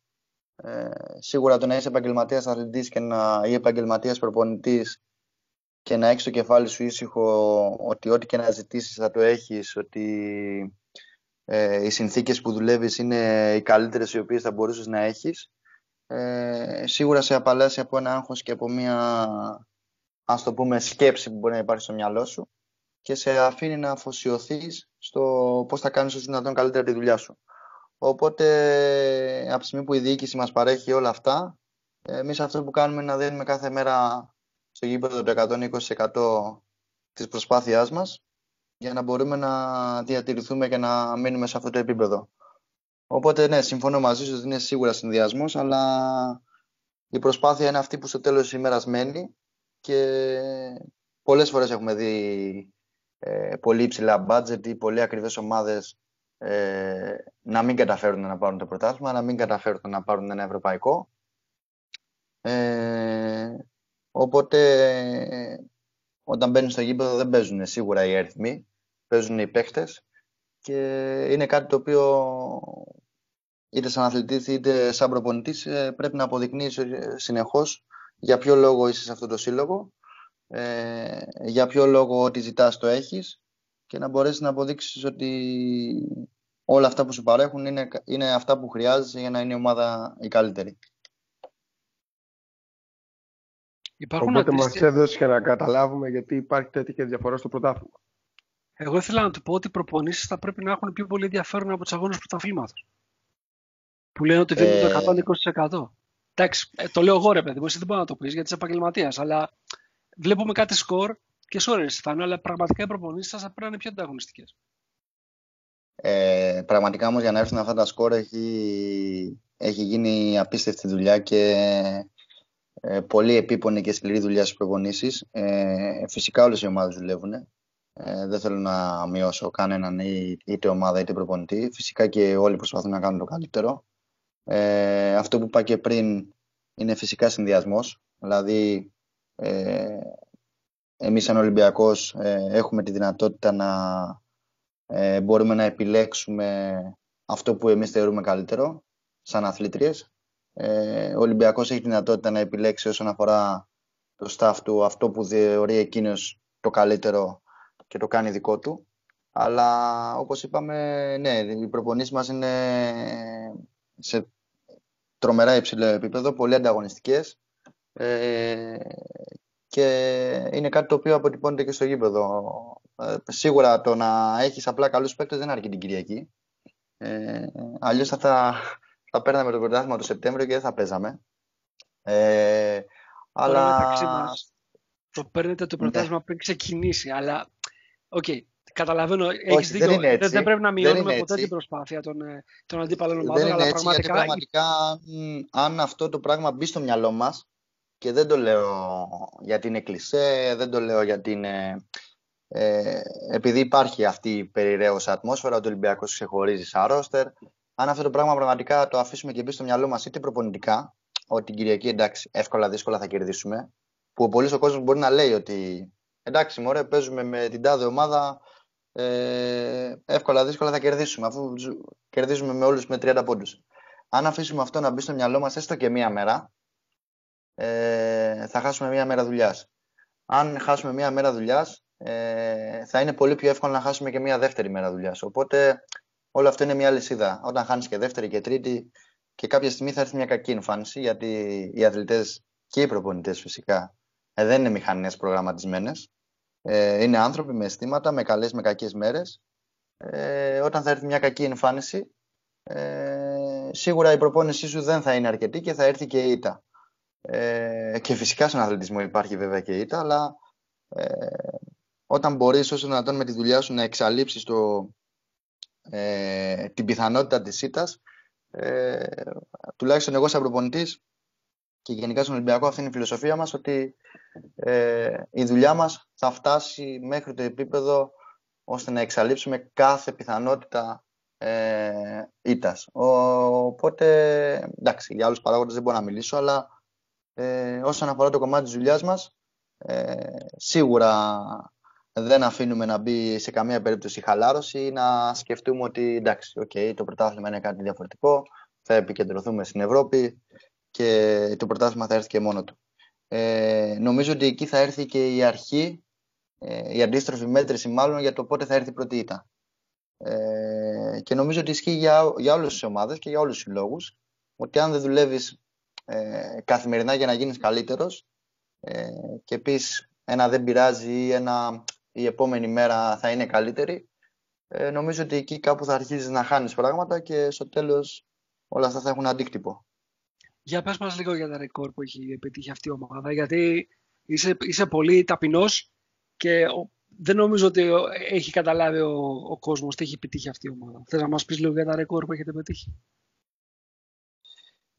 Εντάξει, τα ρεκόρ τώρα είναι, είναι για τον κόσμο, δεν είναι κάτι το οποίο εμείς μπαίνουμε στο γήπεδο να το πω έτσι και κοιτάμε το ρεκόρ και ε, βλέπουμε ότι την Κυριακή θα σπάσουμε ένα άλλο ένα ρεκόρ και η ομάδα μας θα, ε, πώς το λένε, θα, θα παραμείνει σε αυτό το ρεκόρ. Εμείς αυτό που βλέπουμε είναι ότι ε, κάθε Κυριακή τον επόμενο αντίπαλο ε, έχουμε στόχο την νίκη. Ε, τώρα το ότι αυτό το ρεκόρ έχει έρθει, να πω την αλήθεια, ε, σίγουρα έχει έρθει από την αρχή του Ολυμπιακού, σίγουρα έχουν περάσει και άλλοι προπονητές και έχουν δουλέψει για αυτό το ρεκόρ και αθλήτρες που έχουν έρθει στην ομάδα και αθλήτρες που έχουν φύγει από την ομάδα. Ε, δεν είμαστε μόνο εμείς αυτοί που κάνουμε αυτό το ρεκόρ. Ε, και για να πω την αλήθεια ότι, όπως σας είπα και πριν, εμείς οι προπονητές κοιτάμε κάθε Κυριακή με ποιον παίζουμε και όχι το ρεκόρ. Το ρεκόρ είναι όντως για, το, για τους φιλάθλους, είναι όντως για το σύλλογο. Δηλαδή, ο Νίκλας σήμερα είναι στον Ολυμπιακό, αύριο δεν είναι. Ο Ολυμπιακός όμως θα έχει 121 νίκες συνεχόμενες πόσες έχουμε σε, σε εγχώριες διοργανώσεις. Είναι παγκόσμιο ρεκόρ αυτό. Ε, είναι παγκόσμιο ρεκόρ, ναι. Αυτό που ξέρω και εγώ είναι ότι, εντάξει, δηλαδή δεν έχω παρακολουθήσει, στο, στο 112 που ήταν και το επίσημο, ήταν ε, όταν σπάσαμε το ρεκόρ των Huskies. Ε, ναι. Νομίζω με τα Χανιά εντός έδρας, που φτάσαμε σε 112 συνεχόμενες νίκες. Ε, η αλήθεια είναι τώρα και με τον κορονοϊό και αυτά δεν ξέρω πώς έχουμε φτάσει. Έχουμε φτάσει 120, 121, ε, θα, θα σας γελάσω. Ε, αλλά όπως σας είπα, τα ρεκόρ είναι για να μένουν στο σύλλογο, ε, για να τα ευχαριστεί ο κόσμος. Ε, σίγουρα είναι κάτι όμορφο να είσαι μέρος αυτό, σε αυτό το ρεκόρ και, να, και κάθε Κυριακή να το επεκτείνεις, αλλά κακά τα ψέματα εμείς οι προπονητές κοιτάμε κάθε Κυριακή ε, πώς θα κερδίσουμε όπως και οι αθλήτριες. Δηλαδή δεν βάζουμε σε μυαλό μας να σας πούμε την αλήθεια ε, πόσες νίκες έχουμε τώρα και ποια το ρεκόρ θα σπάσουμε και πού μπορούμε να το φτάσουμε. Ε, ευελπιστούμε να το φτάσουμε όσο δυνατόν ε, πιο πολύ και πιο μακριά μπορούμε φυσικά αλλά είναι κάτι το οποίο είναι για τις ομάδες. Είναι κάτι το οποίο είναι για τους συλλόγους. Και αυτή τη στιγμή ο Ολυμπιακός είναι πολύ τυχερός ε, γιατί έχει κάνει ένα πολύ σημαντικό επίτευγμα ε, το οποίο η επόμενη χρονιά ε, θα έρθει για να το διευρύνει κι άλλο. Μάλιστα. Λοιπόν, Γιώργο, έχεις ε, κι άλλες ερωτήσεις για το, για το Φάνο ή να περάσουμε λίγο και στο, στο αντρικό και να, να, να, βάλουμε... ναι, μία ερώτηση μόνο να κάνω. Μία ερώτηση μόνο θα κάνω τελευταία. Ε, έχουμε δει ότι από το WNBA έρχονται το χειμώνα αρκετές καλές παίκτες, γιατί το, το καλοκαίρι γίνεται εκεί το πρωτάθλημα. Οπότε το καλοκαίρι είναι ελεύθερες να έρθουν. Έχουμε δει για παράδειγμα την Μπάλμερ, έχουμε δει τη Στιούαρτ, αλλά είδαμε και μια παίκτρα από τον Ολυμπιακό να πάει εκεί το καλοκαίρι, που είναι γέμελος. τι γνώμη έχεις, δηλαδή πόσο σημαντικό είναι και για τον σύλλογο του Ολυμπιακού ότι μία παίχτριά του την επόμενη σεζόν πηγαίνει εκεί, αλλά και πόσο σημαντικό ήταν αυτή η παίχτρια στον Ολυμπιακό. Γιατί νομίζω η διαφορά της και στο πρωτάθλημα αλλά και στην Ευρώπη φάνηκε η ποιότητα. Ε, σίγουρα όταν έχεις ε, τη χαρά και τη, ε, τη δυνατότητα να δουλέψεις με αθλήτριες οι οποίες ε, είτε έρχονται από το καλύτερο πρωτάθλημα του κόσμου το οποίο αυτή τη στιγμή είναι το WNBA ε, είτε αθλήτριες οι οποίες πάνε σε αυτό το πρωτάθλημα ε, σίγουρα είναι κάτι ιδιαίτερο και κάτι πολύ σημαντικό και για τον Ολυμπιακό ε, και για εμάς προπονητές και για, τους, ε, και για τις συμπαίκτριες ε, και γενικά για το ελληνικό πρωτάθλημα. Ε, δυστυχώς δεν έχουμε, ε, ας το πούμε έτσι, την ευχέρεια κάθε χρόνο να απολαμβάνουμε τις παίκτριες στα ελληνικά γήπεδα. Ε, οπότε καταλαβαίνετε ότι εμείς που τη ζούσαμε και κάθε μέρα ε, και συνεργαζόμασταν με την Τζάκη όλο αυτό το διάστημα ε, ήταν κάτι πολύ ευχάριστο. Ε, μιλάμε για ένα εξαιρετικό αθλητή, ε, εξαιρετικό χαρακτήρα ε, που μόνο κόσμο μπορεί θεωρώ να αποτελεί για το ελληνικό πρωτάθλημα. Ε, μιλάμε για μια αθλήτρια η οποία έχει και ελληνικό διαβατήριο και έχουμε τη χαρά να την έχουμε και στην εθνική ομάδα κοντά μας. Οπότε θα μας δοθεί σίγουρα δυνατότητα να την ξαναδούμε και με την εθνική ομάδα και γιατί όχι και με τον Ολυμπιακό ε, σε κάποια επόμενη χρονιά. Ε, και το θεωρώ σίγουρα μόνο κέρδος και ε, μόνο τιμή για το πρωτάθλημα να φιλοξενεί τέτοιους ε, αθλητές και ε, τέτοιου ελληνικούς ε, χαρακτήρες στο πρωτάθλημά του. Σίγουρα για μας πάντως ήταν ιδιαίτερη η χαρά, η τιμή. Ε, νομίζω ότι και εμείς βοηθήσαμε την Τζάκη στο να γίνει καλή αθλήτρια. Καλύτερη μάλλον αθλήτρια, συγγνώμη, γιατί καλή αθλήτρια φυσικά και είναι. Ε, και η Τζάκη μας βοήθησε να γίνουμε καλύτερη ομάδα.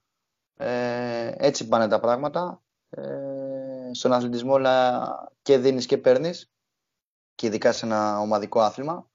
Οπότε θεωρώ ότι τη φετινή χρονιά, τη χρονιά μάλλον που μας πέρασε με, τη, με την Τζάκη υπήρχε απόλυτη αρμονία και με το προπονητικό staff και με, το, και με τις συμπαίχτριές της και με τη διοίκηση ε, και εκείνη είχε όλα τα εφόδια να νιώθει καλά και να προσφέρει το 120% κάθε αγωνιστική ε, ή κάθε προπόνηση που βρισκόταν μέσα στο γήπεδο. Οπότε αυτή τη στιγμή τη βλέπουμε με τους Connecticut σαν ε, ε, στο WNBA που διεξάγεται δυστυχώς χωρίς κόσμο αλλά να απολαμβάνουμε από την τηλεόραση και εγώ προσωπικά της εύχομαι ότι καλύτερο για, για τη χρονιά και που θα έρθει και τη, και το, και τη συγκεκριμένη δε, χρονική στιγμή. Πάνω, αν δεν κάνω λάθος, πήγε και στην ομάδα που πέρυσι ήταν στους φιναλίστ. Δηλαδή πήγε ναι, σε βέβαια, πολύ καλή ομάδα. Πήγε σε πάρα πολύ καλή ομάδα. Τώρα η αλήθεια είναι ότι δεν έχουμε ξεκινήσει πολύ καλά. Ναι, το, το Αλλά εντάξει, θα το βρούμε. Είναι, είναι νωρίς ακόμα. Είναι τα πρώτα τέσσερα παιχνίδια. Ε, εντάξει, είχαμε δύσκολη κλήρωση, θα ανακάμψουμε. ε, ναι, όντως έχει πάει σε μια πολύ καλή ομάδα με πολύ καλές ε, συμπαίχτριε. Ε, και είναι μια ομάδα η οποία, εντάξει, άσχετο τώρα με αυτό που λέμε και χαριτολογώντα δεν ξεκίνησε πολύ καλά. Είναι μια ομάδα που στο τέλος θα πρωταγωνιστήσει. Ε, και σίγουρα το να επιλέγεσαι να είσαι και σε μια ομάδα η οποία ε, πρωταγωνιστεί και αποτελείται από τόσες καλές παίκτριες αποτελεί ακόμα ε, ένα κριτήριο του τι χρονιά έκανε η Τζάκη εδώ στην Ελλάδα και το τι διεκδίκησε ε, και τι κατάφερε τελικά με την είσοδό της σε αυτή την ομάδα. Ωραία, Νίκο, άμα θέλεις πάμε στο, στο αντρικό τμήμα, γιατί για τον Μπάση μπορούμε να μιλήσουμε μετά για τη Στιούαρτ που την είδαμε και με τον Ολυμπιακό πρόπερση. Εγώ θέλω να το ρωτήσω άλλα Τζόρνταν γυναικών. Ναι, εγώ θέλω να ρωτήσω άλλα πράγματα. Θέλω.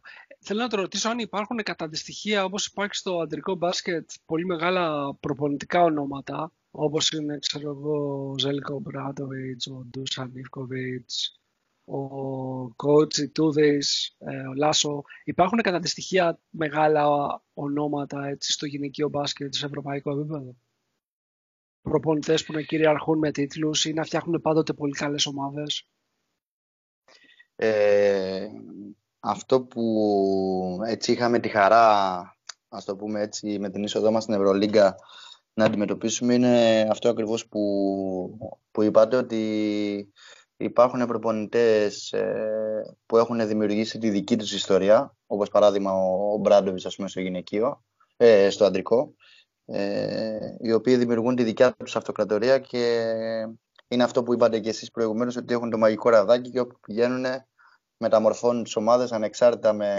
υψηλό ή χαμηλό budget ε, και πάντα πρωταγωνιστούν.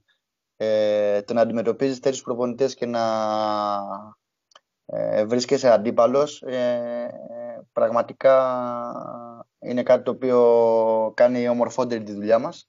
Ε, σίγουρα την κάνει πιο δύσκολη γιατί αντιμετωπίζουμε δύσκολες καταστάσεις προπονητικά αλλά είναι κάτι το οποίο σε εξελίσσει και είναι κάτι το οποίο γενικά αν θες να γίνεις καλύτερος πρέπει να το αντιμετωπίζεις ε, φυσικά υπάρχει θαυμασμός για αυτά που, που έχουν πετύχει, αλλά ε, σίγουρα. Πες μας, πες μας κάποιο όνομα που εσύ προσωπικά θεωρείς ας πούμε, ότι είναι πραγματικά top.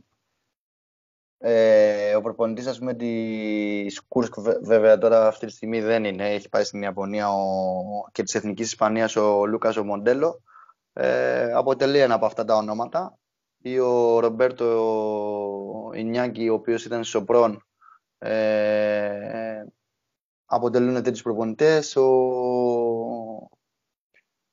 Ε, συγγνώμη τώρα μου, μου διαφεύγει γιατί κόλλησα της Φενέρ πέρσι. Ο Τζόρτζος ο Δικαιολάκος, ο δικός μας αποτελεί έναν από τους προπονητές του, ε, που διαγράφει ε, μια σημαντική ευρωπαϊκή καριέρα ε, και είναι πολύ σημαντικό να το αναφέρουμε ότι υπάρχει μέσα σε αυτούς τους προπονητές ε, όπως και στο αντρικό επίπεδο έχουμε πάρα πολλούς προπονητές οι οποίοι είναι σε top επίπεδο. Ε, μέσα σε αυτούς είναι και ο Τζόρτζης ο οποίος έχει πετύχει πολύ σημαντικά πράγματα ε, και, έχουν γράψει τα δικά του, και έχει γράψει τα δικά του χιλιόμετρα και τη δική τους ιστορία στο γυναικείο μπάσκετ. Ε, είναι προπονητές σίγουρα που ας το πούμε έχω θαυμάσει αυτά που έχουν κάνει.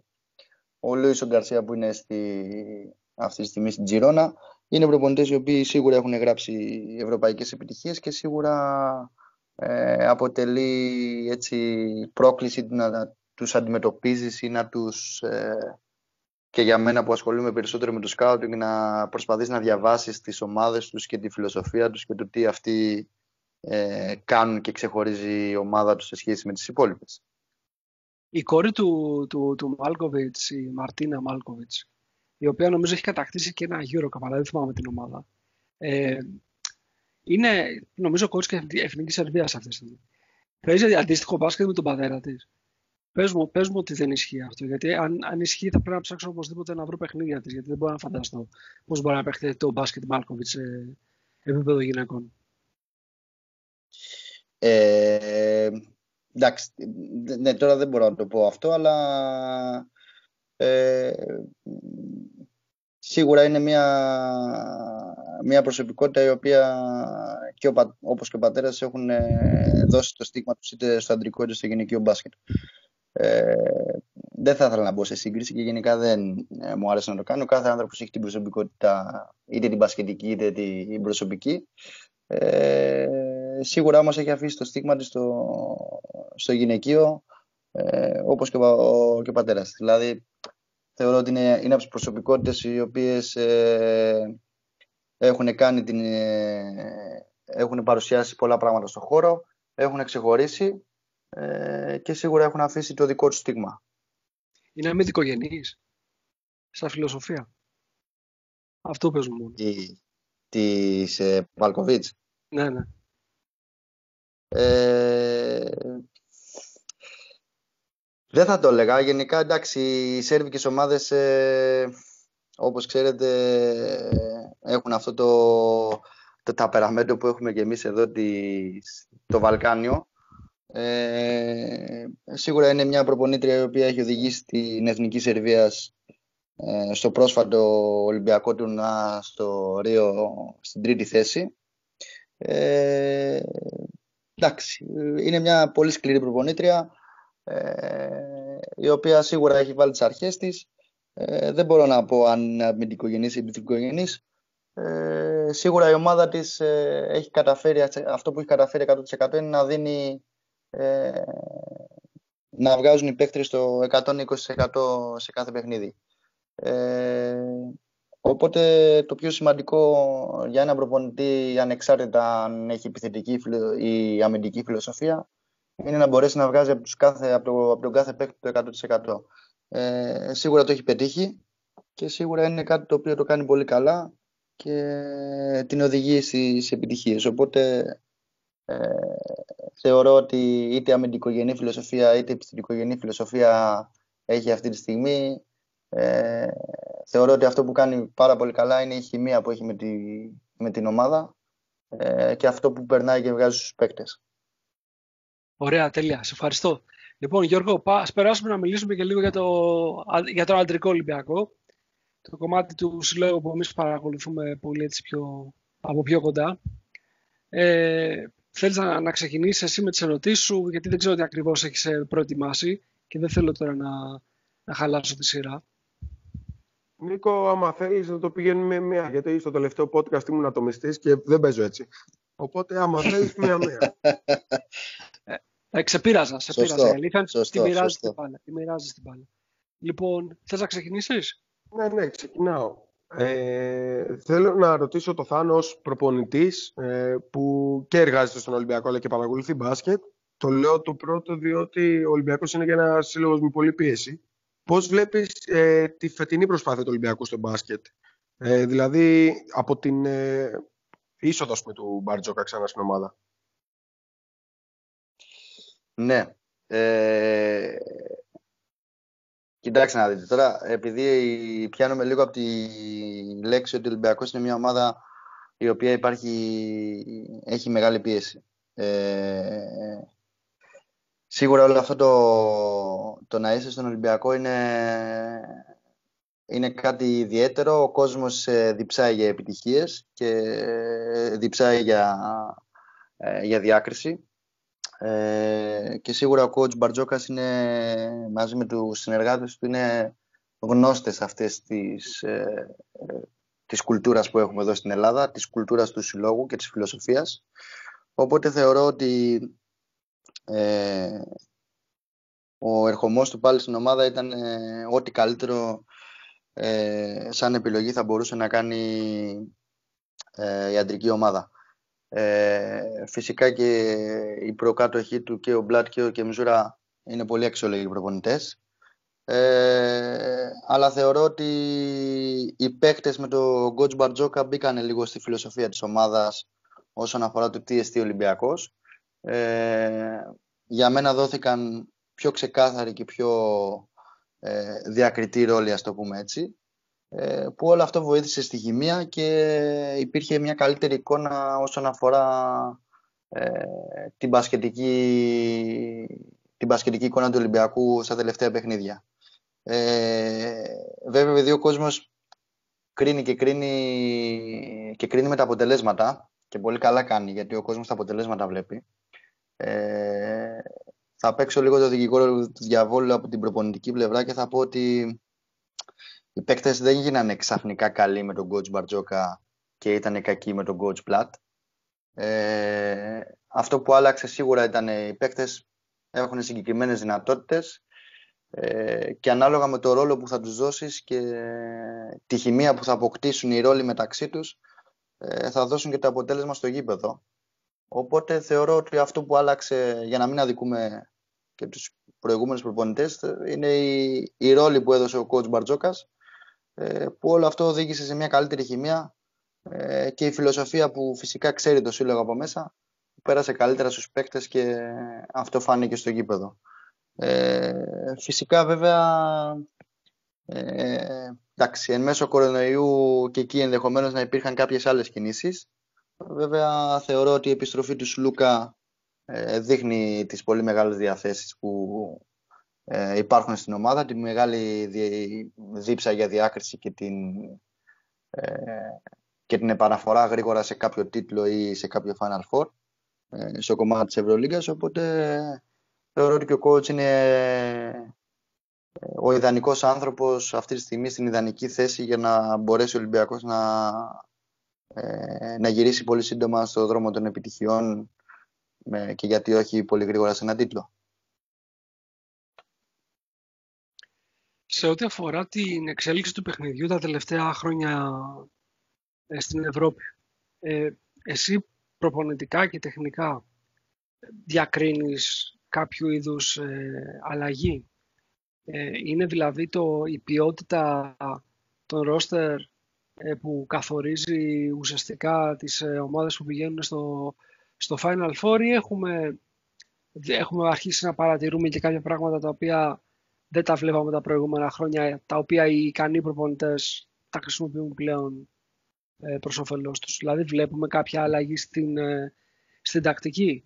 Ας πούμε ένα χαρακτηριστικό παράδειγμα που συζητάμε εμείς πολύ είναι ότι πλέον ε, και φαίνεται και από τα γραφήματα ε, την απουσία σχεδόν του, του mid range shot. Δηλαδή πλέον δεν έχουμε πολλά shoot από τα 4,5 έως ε, τα 6 μέτρα και έχουμε πάρα πολλά shoot ε, είτε έξω από τα 6,75 είτε πάρα πολύ είτε κάτω από το καλάθι. κοντά στο ζωγραφιστό. Ναι. Ε, η αλήθεια είναι ότι το μπάσκετ ε, προσπαθεί και γίνεται όσο δυνατόν εντάξει, και στα ευρωπαϊκά επίπεδα προσπαθεί να προσαρμοστεί όσον αφορά το αμερικάνικο στυλ από την άποψη ότι και οι κανονισμοί του που αλλάζουν ε, και οι παίκτες οι οποίοι γίνονται όλο και πιο αθλητικοί, όλο και πιο γρήγοροι ε, προσφέρουν σίγουρα μια διαφορετική ταχύτητα στο άθλημα. είναι κάτι το οποίο αλλάζει συνεχώς και αλλάζει με τρομακτική ε, με τρομακτική εξέλιξη, δηλαδή ε, το πώς εξελίσσονται οι φάσεις και το πώς οι παίχτες καταφέρνουν ε, πολύ γρήγορα να περάσουν από την άμυνα στην επίθεση ή να διαχειριστούν μια κατάσταση στο μυαλό τους ε, είναι κάτι το οποίο εξελίσσει συνεχώς το άθλημα. Ε, πολύ σωστό και αυτό ότι αυτή τη στιγμή υπάρχουν, τίνει να εξαλειφθεί το, το μέσο σουτ ε, οι παίκτες από το 1 μέχρι το 4 ε, σχεδόν παίζουν με τα ίδια χαρακτηριστικά. Ε, είναι ψηλοί, είναι αθλητικοί, είναι γρήγοροι, σουτάρουν. Ε, τίνει να εμφανιστεί ξανά, αν και ο Ολυμπιακός πήγε λίγο ανάποδα σε αυτό, ε, ξανά λίγο το, το κομμάτι του γιγαντώδη και θηριώδη σέντερ, ε, δηλαδή ε, του πενταριού πάνω από τα 2-10. Ο Ολυμπιακός με το Μιλουτίνοφ ε, δηλαδή παίκτες σαν το Μιλουτίνοφ είναι ε, προπονητικά και γενικά η εξέλιξη του σύγχρονου μπάσκετ στη θέση 5. Ε, δηλαδή όλοι οι υπόλοιποι παίκτες εκτός από το, από το center σχεδόν μοιάζουν σε χαρακτηριστικά ε, όσον αφορά τον τρόπο εκτέλεσης και το πώς κινούνται. Ε, και από εκεί πέρα υπάρχει ένας παίκτης ο οποίος τίνει αυτή τη στιγμή να ξαναέρθουμε στα παλιά πρότυπα. Βέβαια όχι τα τα πρότυπα του θηριώδη σέντερ του δυσκίνητου, τα πρότυπα τα πιο αμερικάνικα που ε, του μεγάλου κορμιού αλλά ιδιαίτερα αθλητικού και, ε, και πολύ καλού με την μπάλα είτε κοντά στο ζωγραφιστό ε, σαν δημιουργία είτε σαν εκτέλεση. Οπότε το transition είναι ένα κομμάτι το οποίο έχει ανέβει στο σύγχρονο μπάσκετ.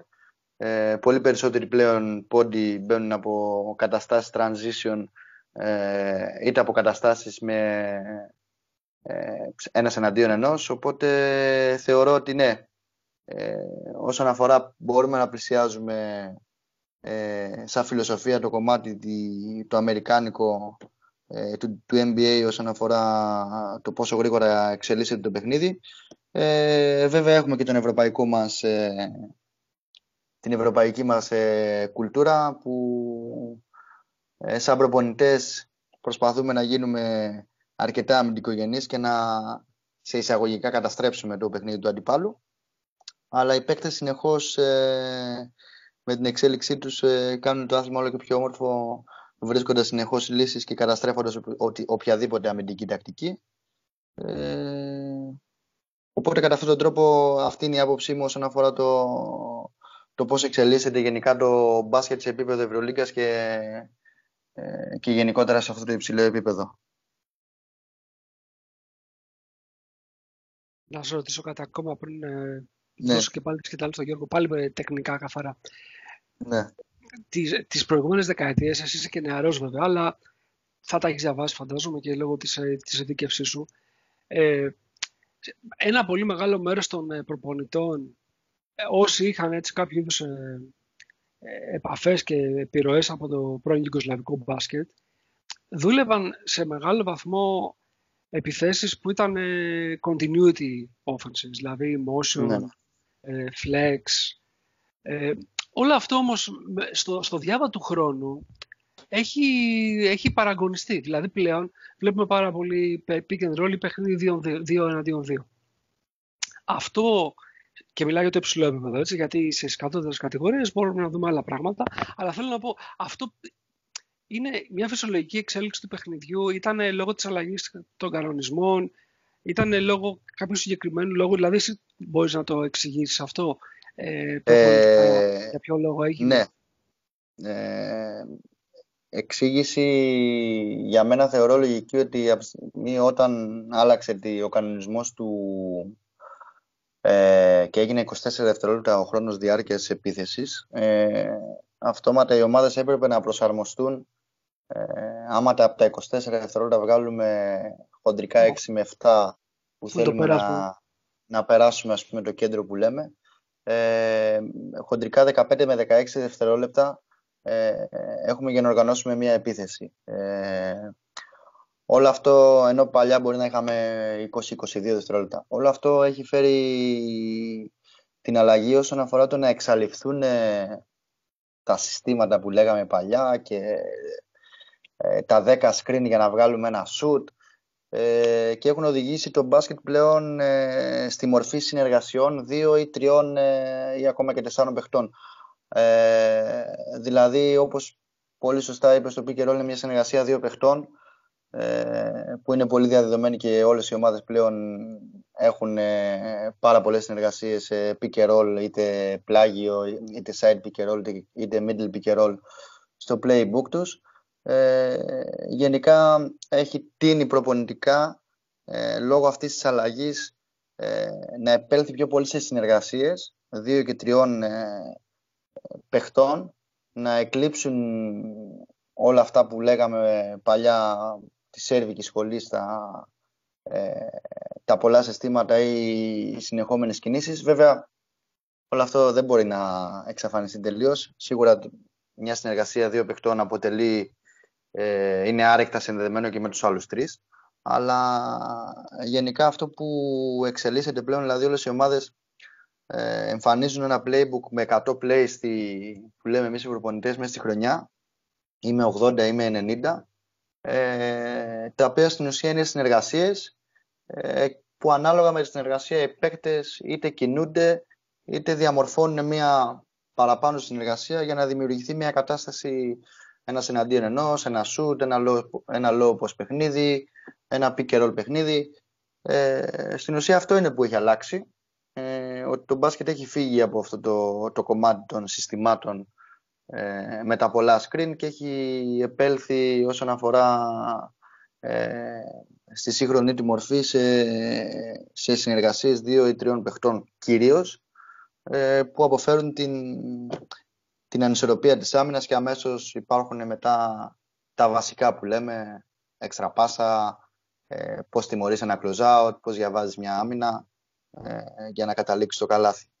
Ε, οπότε στην ουσία είναι μια συνεργασία η οποία θα φέρει μια ανισορροπία στην άμυνα και μέσα από αυτή την ανισορροπία η ομάδα θα ψάξει να βρει την καλύτερη επιθετική επιλογή ε, για να φτάσει σε ένα επιτυχημένο καλάθι. Αυτή, δηλαδή, αυτή είναι η άποψή μου. Αν αφορά... συνεχίσω να σε ρωτάω, θα μιλάμε μέχρι το πρωί. Λοιπόν, Γιώργο, πάρ την μπάσα και θα επιστρέψω και πάλι στα, πολυτεχνικά, όποτε έχουμε την ευκαιρία.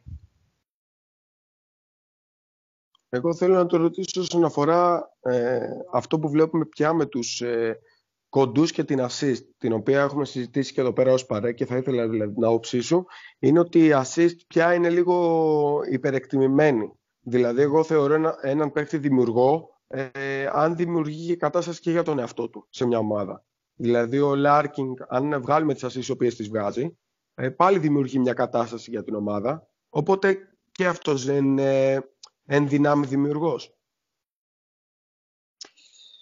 Ε, Δημιουργός. Εντάξει. Ο παίκτης, ας πούμε, σαν τον Λάρκιν, σαν τον ε, James ή ενδεχομένως ε, και σαν τον Καμπάτσο είναι παίκτες οι οποίοι ε, για να δημιουργήσουν μια κατάσταση, αυτό που λέμε είναι ότι πρέπει πρώτα να δημιουργήσεις για τον εαυτό σου. Ε, αν όλοι ξέρουν και περιμένουν ότι θα δημιουργήσεις μια κατάσταση απλά για να πασάρεις, ενδεχομένως και η άμυνα θα προσαρμοστεί πάνω σε αυτό. Ε, οπότε η καλύτερη δημιουργία είναι να δημιουργήσεις πρώτα για τον εαυτό σου. Ε, και αν φυσικά εσύ δεν μπορείς να σκοράζεις, μετά φυσικά να δημιουργήσεις για τους συμπαίκτες σου. Στον κατάλληλο χρόνο φυσικά και στην κατάλληλη επιλογή γιατί αυτό είναι το δύσκολο τελικά στο σύγχρονο μπάσκετ. Ε, το να βρεις ποια είναι η κατάλληλη επιλογή και να είσαι στο κατάλληλο timing αυτής της επιλογής και αυτές οι λεπτομέρειες δηλαδή παίζουν το πολύ σημαντικό ρόλο αλλά για μένα προπονητικά σίγουρα για να δημιουργήσει μια κατάσταση και να λέμε ότι υπάρχει μια assist, μια pocket pass, δηλαδή μια πάσα από ένα pick που καταλήγει σε ένα κάρφωμα ε, που καταλήγει σε μια assist στο ψηλό ή σε ένα ξεμαρκάρι στο τρίποντο. Ε, σίγουρα ο παίκτης που, που παίζει το pick θα πρέπει να είναι απειλητικός και να νιώθει άμενα ότι θα βάλει εκείνο στο καλάθι οπότε να υπάρχει κάποια έξτρα βοήθεια ή κάτι μια ανισορροπία στην άμυνα στην οποία ο παίκτης θα οδηγηθεί σε μια assist. Ε, οπότε ναι, είμαι συμφωνώ στην άποψη και σε αυτό που είπες ότι για να είσαι πολύ καλός δημιουργός πρέπει να είσαι και πολύ καλός ε, σκόρερ ή δημιουργός του εαυτού σου. Νίκο, για πες. Πασάρω την μπάλα, βλέπεις. Ελπίζω ναι, να σε κάλυψα. Ναι, ναι, με κάλυψες, γιατί συμφωνώ σε αυτό. Γι' αυτό. Ε, δεν νομίζω ότι υπάρχουν πλέον παίκτες, ε, ειδικά σε αυτό το επίπεδο, που μπορούν να παίξουν μόνο δημιουργώντας ε, ε, χωρίς, χωρίς να σκοράρουν. Δηλαδή αυτή τη στιγμή αυτό που σας είπα και πριν, ο Ντόνσιτς, ε, αυτή τη στιγμή δημιουργεί 7, 8, 10 assists σε κάθε παιχνίδι και βάζει και 30 πόντους. Ε, ο Λάρκιν βάζει 30 πόντους και βγάζει 7, 8 assists σε κάθε παιχνίδι. Ε, ο James, εντάξει, είναι λίγο πιο ε, το παίρνει λίγο πιο προσωπικά και εκτελεί παραπάνω από τη δημιουργία αλλά σίγουρα είναι παίκτες οι οποίοι πρώτα ε, ξεκινάνε να δημιουργήσουν για τον εαυτό τους ή η ομάδα δημιουργεί κάτι για αυτούς ε, γιατί είναι πολύ καλοί είτε στο να τελειώσουν μια κατάσταση είτε στο να βρουν την κατάλληλη επιλογή στο κατάλληλο χρόνο όπως είπα πριν για να τελειώσει κάποιος συμπαίκτης τους. Οπότε Σίγουρα για να είσαι πολύ καλός δημιουργός πρέπει να είσαι και πολύ καλός ε, σκόρερ, όπως είπα και πριν, ή δημιουργός για τον εαυτό σου. Θανό, εγώ θέλω να επιστρέψω λίγο στο τεχνικό που λέγαμε λίγο νωρίτερα. Ε, ας πούμε, πολλοί κόσμος, και μάλιστα έχουμε και κάποιους φίλους εδώ πέρα στη σελίδα που τα γράφουν σε κείμενά τους, μιλάνε για μια φιλοσοφία που μπαίνει σιγά σιγά στο, στο ευρωπαϊκό μπάσκετ, ε, pace and space. Δηλαδή, ναι ε, ανεβάζουμε τον ρυθμό ε, και ουσιαστικά δημιουργούμε με, με κάθε το παιχνίδι drive and kick και έξτρα πάσα, δημιουργούμε τέλος πάντων προϋποθέσεις συνεχώς να πιέσουμε το, το, το χώρο και να δημιουργήσουμε ε, ελεύθερα σουτ που είναι κυρίως απ' έξω. Αυτό το, το, το βλέπουμε και από ομάδες οι οποίες είναι κορυφείς, αλλά το βλέπουμε και γενικά. Δηλαδή, δεν είναι ότι είναι μόνο ας πούμε, στην κορυφή της EuroLeague που ε, το παρατηρούμε, το παρατηρούμε και σε επίπεδο που να μην είναι EuroLeague και σε EuroCup αλλά και σε φιλικά πρωταθλήματα. Ε, ο ρυθμός είναι κάτι το οποίο σας απασχολεί πλέον ε, προπονητικά; Δηλαδή, πριν από, από, από κάποιο καιρό, ε, ξέραμε ας πούμε, ότι οι Ισπανοί παίζουν up-tempo ε, αλλά τέλος πάντων εντάξει, δηλαδή δεν είναι και πολλοί που τους ακολουθούν και όλοι οι υπόλοιποι κοιτάζουμε πώς να, να διαβάσουμε το mismatch. Πλέον έχει αλλάξει αυτό.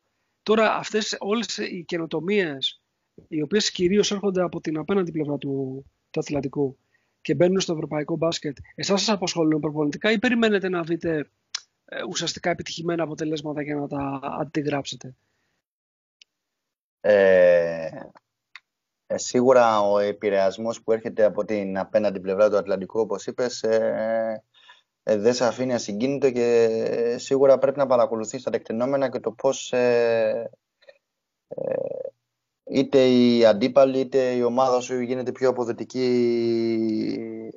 με ένα συγκεκριμένο τρόπο παιχνιδιού. Ε, σίγουρα υπάρχουν φιλοσοφίες, σίγουρα κάθε προπονητής ε, δοκιμάζει δικά του πράγματα. Ε, σίγουρα προσπαθείς ε, να δεις αν υπάρχει κάτι που μπορεί να σου ταιριάζει στην ομάδα.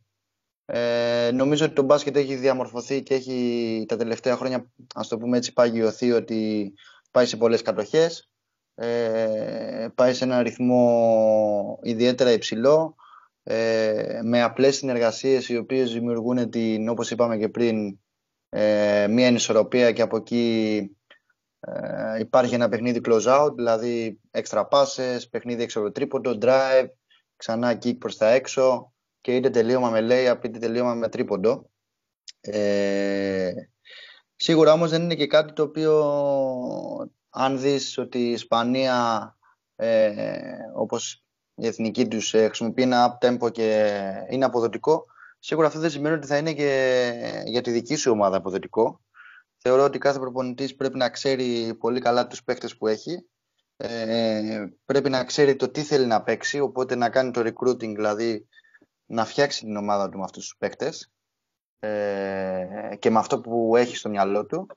Ε, και από εκεί πέρα όταν θα μπει στο γήπεδο κάποια πράγματα σίγουρα που έχει στο μυαλό του ε, ή που έχουμε στο μυαλό μας είναι όπως τα περιμέναμε ή και ακόμα καλύτερα και σίγουρα κάποια πράγματα που είχαμε στο μυαλό μας δεν θα είναι όπως τα περιμέναμε και θα χρειαστεί μια αλλαγή. Ε, το να αντιγράφεις κάποιον απλά δεν σημαίνει ότι θα είσαι και επιτυχημένος. Ε, σίγουρα πειραματίζεσαι και σίγουρα ε, μπορεί να δοκιμάσεις κάτι το οποίο σου άρεσε ε, και το οποίο θεωρείς ότι ταιριάζει στη φιλοσοφία σου, αλλά από εκεί πέρα το σημαντικότερο για μας προπονητές είναι ε, το τι θέλουμε να παίξουμε, το recruiting με τους παίκτες που θα διαμορφώσουμε ε, και από εκεί πέρα οι ρόλοι που θα δώσουμε που θα οδηγήσουν σε αυτό που λέγαμε πριν στη χημεία της ομάδας. Γιατί πολλές φορές βλέπουμε ομάδες όπως π.χ. η Ζαλγκύρης τα προηγούμενα χρόνια χωρίς τα μεγάλα ονόματα με τρομερή χημεία, με τρομερή ενέργεια, ε, με τρομερό αποτέλεσμα μέσα στο γήπεδο ε, και ομάδα στα παλιότερα χρόνια, παράδειγμα Τσεσεκά προετούδη εποχή που με τρομερά ονόματα στο ρόστερ της ε, δεν απέδιδε ή δεν έφερνε τους τίτλους που επιθυμούσε. Άρα το σημαντικότερο είναι η επιλογή των προσώπων ε, και η χημεία που έρχεται μέσα από τη φιλοσοφία σου. Σίγουρα το να επηρεαστείς από κάτι το οποίο έχει αποτέλεσμα ε, ενδεχομένως να σου φέρει και το αποτέλεσμα, αλλά δεν είναι νομίζω ε, κάτι που απασχολεί τους προπονητές. Νομίζω ότι οι περισσότεροι προπονητές έχουν τη φιλοσοφία τους. Σίγουρα ακολουθούν το ρεύμα. Ε, σίγουρα βλέπουν πράγματα και προσαρμόζουν τη δική τους φιλοσοφία σε κάτι που τους άρεσε. Αλλά το σημαντικότερο είναι το, το πώς εσύ, ε, ξεκινώντας από το recruiting, όπως λέγαμε πριν, ε, θα δώσεις τους ρόλους στην ομάδα σου και θα περάσεις αυτό που έχεις στο μυαλό σου όσο δυνατόν καλύτερα μπορείς ε, στην ομάδα και με, αυτό μέσα της χημίας θα φέρει το καλύτερο αποτέλεσμα στο γήπεδο. Λοιπόν, θα συνεχίσω με τα τεχνικά μου. Εκτός αν ο Γιώργος θέλει να ρωτήσει κάτι άλλο. Γιώργο, έχεις κάτι να ρωτήσεις; Δεν θα σε κρατήσουμε πολύ. Φάνω, δεν θα σε κρατήσουμε πολύ. Δύο-τρεις ερωτήσεις ακόμα. Για δεν υπάρχει κανένα πρόβλημα. Εμένα μου άρεσε, μου άρεσε η κουβέντα μας. Ε... Μα μόλις ξεκίνησε. Ελπίζω να σας καλύπτω με τις απαντήσεις. Ελπίζω να σας καλύπτω με τις απαντήσεις μου. Ο κόσμος δεν ξέρω τι θα πει. ναι, εντάξει, ο κόσμος, ο, κόσμος, ο κόσμος είναι μπασκετικό. Όποιος είναι μπασκετικός θα, θα καταλάβει γιατί μιλάμε. Ε, λοιπόν, Φάνο, άκου να δεις. Εγώ, εγώ έχω καταλήξει σε ένα... Είναι προσωπική άποψη και προφανώς εγώ δεν είμαι επαγγελματίας προπονητής, αλλά απλά τη μοιράζομαι μαζί σου και θέλω να μου πεις αν έχει κάποια ναι, ναι. βάση αλήθειας. Λοιπόν, εγώ, εγώ θεωρώ ότι ε, έχουμε πάει πλέον σε ένα, για το υψηλότερο επίπεδο του ευρωπαϊκού μπάσκετ τη EuroLeague, έχουμε πάει σε ένα ε, είδος παιχνιδιού ε, το οποίο έχει, παρά, έχει αρκετή πίεση στην μπάλα, ε, με αποτέλεσμα να μένουν αυτά τα 12-14 δευτερόλεπτα ε, για να δημιουργήσεις, οτιδήποτε να δημιουργήσεις. Αν εξαιρέσουμε ομάδες όπως είναι η Ζαλγκύρης ή καλοδουλεμένα σύνολα ε, τύπου ο, Μπράντοβιτς, είτε είναι της Φενέρμπαξ, είτε στο Παλαιφό στο Παναθηναϊκό, είτε κάποιες φορές σχήματα που έχουμε δει επί Ιφκοβιτ. Ε, και υπάρχουν και άλλοι προπονητές, αλλά αυτά έχω στο μυαλό μου τώρα. Αυτό που βλέπουμε κυρίως είναι ε, προσπαθούμε να στήσουμε ένα screen το οποίο μπορεί να είναι διαφορετική υφής, δηλαδή μπορεί να είναι ένα flare screen, να είναι ένα floppy, ένα back screen ε, και να δημιουργήσουμε άμεσα την ανισορροπία. Εάν δεν γίνει αυτό, υπάρχει ε, μια επιλογή να, να δοθεί μπάλα στον καλύτερό μας χειριστή, ο, χειριστή, στον καλύτερό μας δημιουργό με τον όρο που έθεσε νωρίτερα ο Γιώργος, ο οποίος θα προσπαθήσει να, να δημιουργήσει ε, στα επόμενα 8-10 δευτερόλεπτα που έχουν απομείνει ε, μια ανισορροπία, είτε να παίξει ένα ψηλό στα, στα πόδια, ε, είτε να, να, να κινηθεί προς το καλάθι για ένα driving kick, αλλά τέλος πάντων αυτό βλέπουμε σε ένα πολύ μεγάλο ποσοστό το blaze. Όποιος έχει πρόσβαση στο Synergy, εγώ δεν έχω, έχω δει κάποια παλαιότερα ε, στοιχεία, δηλαδή της, ε, της περίοδου 18. Ε, είναι δύσκολα κάποιος να βρει πρόσβαση στο Synergy. Ακριβό, ακριβό το σπορ. Ναι. είναι μόνο για επαγγελματίες. Ε, Πάντως ε, έπεσα, είχα την ευκαιρία να δω κάποια τέτοια χαρακτηριστικά. Βλέπουμε ότι το 70%, το 65% των ε, ε, επιλογών είναι κάτι τέτοιο τελικά ε, από, από τις ομάδες. Είναι τυχαίο. Είναι η πίεση του χρόνου που τους υποχρεώνει και, το, και καταλήγουν εκεί. Ε, σίγουρα η πίεση του χρόνου όσον αφορά αυτό που λέγαμε με, τα, με τη μείωση της επίθεσης στα 24 δευτερόλεπτα ε, έχει, έχει φέρει και αυτή την αλλαγή που λέγαμε πριν. Δηλαδή αυτό που λέγαμε και πολύ σωστά παρατήρησης είναι ότι οι ομάδες προσπαθούν με μια συνεργασία είτε με ένα screen πάνω στην μπάλα είτε με ένα screen μακριά από την μπάλα με ένα flare, με ένα, ε, με ένα pin down, με ένα zipper, με ένα οτιδήποτε να δημιουργήσουν μια γρήγορη ανισορροπία και από εκεί και πέρα να παίξουν στο παιχνίδι το close out διαβάζοντας, ας το πούμε έτσι, ε, τις καταστάσεις που δίνει η άμυνα.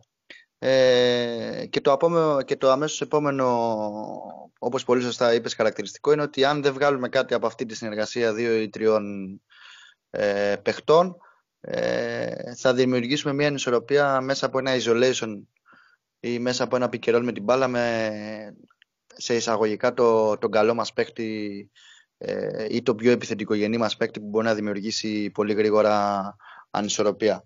Ε, αυτό που παρουσιάζεται πλέον ε, έτσι και τίνει ε, να αποτελέσει λίγο μόδα στο αντρικό μπάσκετ είναι τα isolation πάνω στο transition. Δηλαδή πολλές ομάδες μετά από καλάθι δημιουργούν εσκεμμένα πλευρά, στο πούμε δυνατή πλευρά με την μπάλα με τον καλό τους χειριστή ε, είτε με μια coast to coast κατάσταση, δηλαδή να πάρει την μπάλα και να προσπαθήσει να διασχίσει όλο το γήπεδο ε, φτάνοντας μέχρι το καλάθι, είτε δημιουργώντας με μια kick-out πάσα ένα ελεύθερο σούτ στον ευνηδιασμό, είτε κατευθείαν με, μια, με την πρώτη εισαγωγική πάσα να αφήσουμε τον καλό μας παίκτη ε, στο πλάι μόνο του, ε, δημιουργώντας, τραβώντας όλους τους παίκτες από την αδύνατη πλευρά, ε, δημιουργώντας κατευθείαν μια γρήγορη κατάσταση isolation ε, η οποία θα επιφέρει ανισορροπία στην άμυνα. Ε, σίγουρα οι ομάδες δηλαδή, δεν θέλουν. Κατά τη στοιχεία του early post, δηλαδή κάτι σαν early ISO, ας πούμε. Ε, ένα early post είναι μια κατάσταση η οποία φέρνει ένα, ένα isolation ας πούμε, του ψηλού για να το δώσουμε να καταλάβει έτσι ο κόσμος. Δηλαδή μια κατάσταση ένας εναντίον ενός πολύ γρήγορα ε, που ήταν της μόδας και είναι ακόμα βέβαια για το transition αλλά υπάρχουν και αυτά τα early eyes όπως πολύ σωστά είπες ε, που πολλοί, πολλοί προπονητές θα χρησιμοποιούν σε καταστάσεις transition να απομονώσουν τους καλούς τους χειριστές ε, στα πρώτα 4-5 δευτερόλεπτα της επίθεσης ε, σε, στη μία πλευρά ώστε να δημιουργήσουν από το ένας εναντίον ενός. Ε, εμείς οι προπονητές λέμε ότι αν δεν βάλουμε στα πρώτα 8 δευτερόλεπτα ε, καλάθι μετά θέλουμε να βάλουμε στα τελευταία 8. Βέβαια τίποτα δεν είναι ιδανικό. Αλλά είναι μια μόδα της εποχής να δημιουργούμε early καταστάσεις ε, isolation. Ε, και σίγουρα είναι μια κατάσταση επειδή όπως είπες και εσύ ε, έχει γίνει πολύ physical και πολύ αθλητικό ε, το άθλημα. Ε, σίγουρα θέλουμε να αποφύγουμε πολλές, τις πολλές επαφές που θα κουράσουν την επίθεσή μας. Σίγουρα θέλουμε να αποφύγουμε τα πολλά checking. Ε, θέλουμε να αποφύγουμε καταστάσεις ε, στην οποία η άμυνα θα μας κυνηγήσει. Θα δώσουμε χρόνο στην άμυνα να, να προσαρμοστεί. Ε, και θέλουμε όσο δυνατόν πιο γρήγορα να πιάσουμε μια άμυνα χωρίς σωστές θέσεις, στην οποία γρήγορα θα δημιουργήσουμε ένα κενό και θα την αναγκάσουμε με, τις, με το spacing μας, με τις αρχές μας, ε, σαν επίθεση να κουράσουμε εμείς την άμυνα και όχι η άμυνα να κουράσει εμάς ε, σε μια set επίθεση προσπαθώντας να μας βγάλει έξω από screen, έξω από τις θέσεις μας ή οτιδήποτε άλλο τέτοιο. Οπότε η φιλοσοφία γενικά που τίνει είναι ότι ε, η επίθεση προσπαθεί να προλάβει όσο δυνατόν να οργάνωει την άμυνα ε, για να μπορέσει εκείνη να κουράσει την άμυνα και όχι η άμυνα να κουράσει την επίθεση. Αυτά έχουν μια αντιστοιχεία και στο γυναικείο μπάσκετ στο υψηλότερο επίπεδο. Όπως είπα και πριν, ε, επειδή το μπάσκετ είναι ίδιο, ε, είτε μιλάμε για αντρικό είτε μιλάμε για ε, γυναικείο, ε, έχουν ακριβώς την ίδια αντιστοιχεία.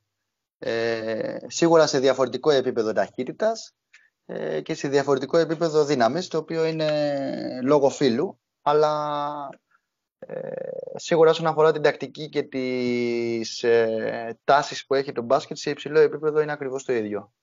Ε, εμείς σαν Ολυμπιακός ψάχνουμε την καλύτερη μας αθλήτρια στο transition να την απομονώσουμε γρήγορα για να δημιουργήσουμε μια κατάσταση. Ε, αντίστοιχα άλλες ομάδες μπορεί να έχουν ένα early post, δηλαδή μια πολύ καλή ψηλή στην οποία θέλουν να δημιουργήσουν χωρίς, ε, θέλουν δηλαδή να τις βάλουν την μπάλα μέσα χωρίς να προλάβει άμυνα να οργανώσει μια επίθεση, ε, να οργανώσει συγγνώμη, μια, μια παγίδα ή ένα φλωτάρισμα προς τα μέσα για να εμποδίσει ε, το καλάθι της. Οπότε είναι ακριβώς το ίδιο ό,τι μπορούμε να συζητήσουμε για την Ευρωλίγκα αντρών, ε, ακριβώς το ίδιο τακτικά μπορούμε να συζητήσουμε για την Ευρωλίγκα γυναικών. Μάλιστα. Και αμυντικά, σε ό,τι αφορά πάλι την τακτική, ε, η άμυνα αλλαγών, ε, οι, άμυνα, οι, άμυνα, οι άμυνες πάνω στο, στο pick and roll είναι αυτές οι οποίες δίνουν λίγο πολύ έτσι και το χαρακτήρα σε ένα προπονητή για το ε, πώς επιλέγει να μείνεται στο pick and roll ή αν γενικά χρησιμοποιεί ε, άμυνες προσαρμογής γιατί πλέον οι ζώνες έχουν εδώ και πολύ καιρό περιοριστεί στο ελάχιστο μόνο σε, σε συγκεκριμένα σημεία του παιχνιδιού και για ελάχιστα, ε, για ελάχιστες κατοχές.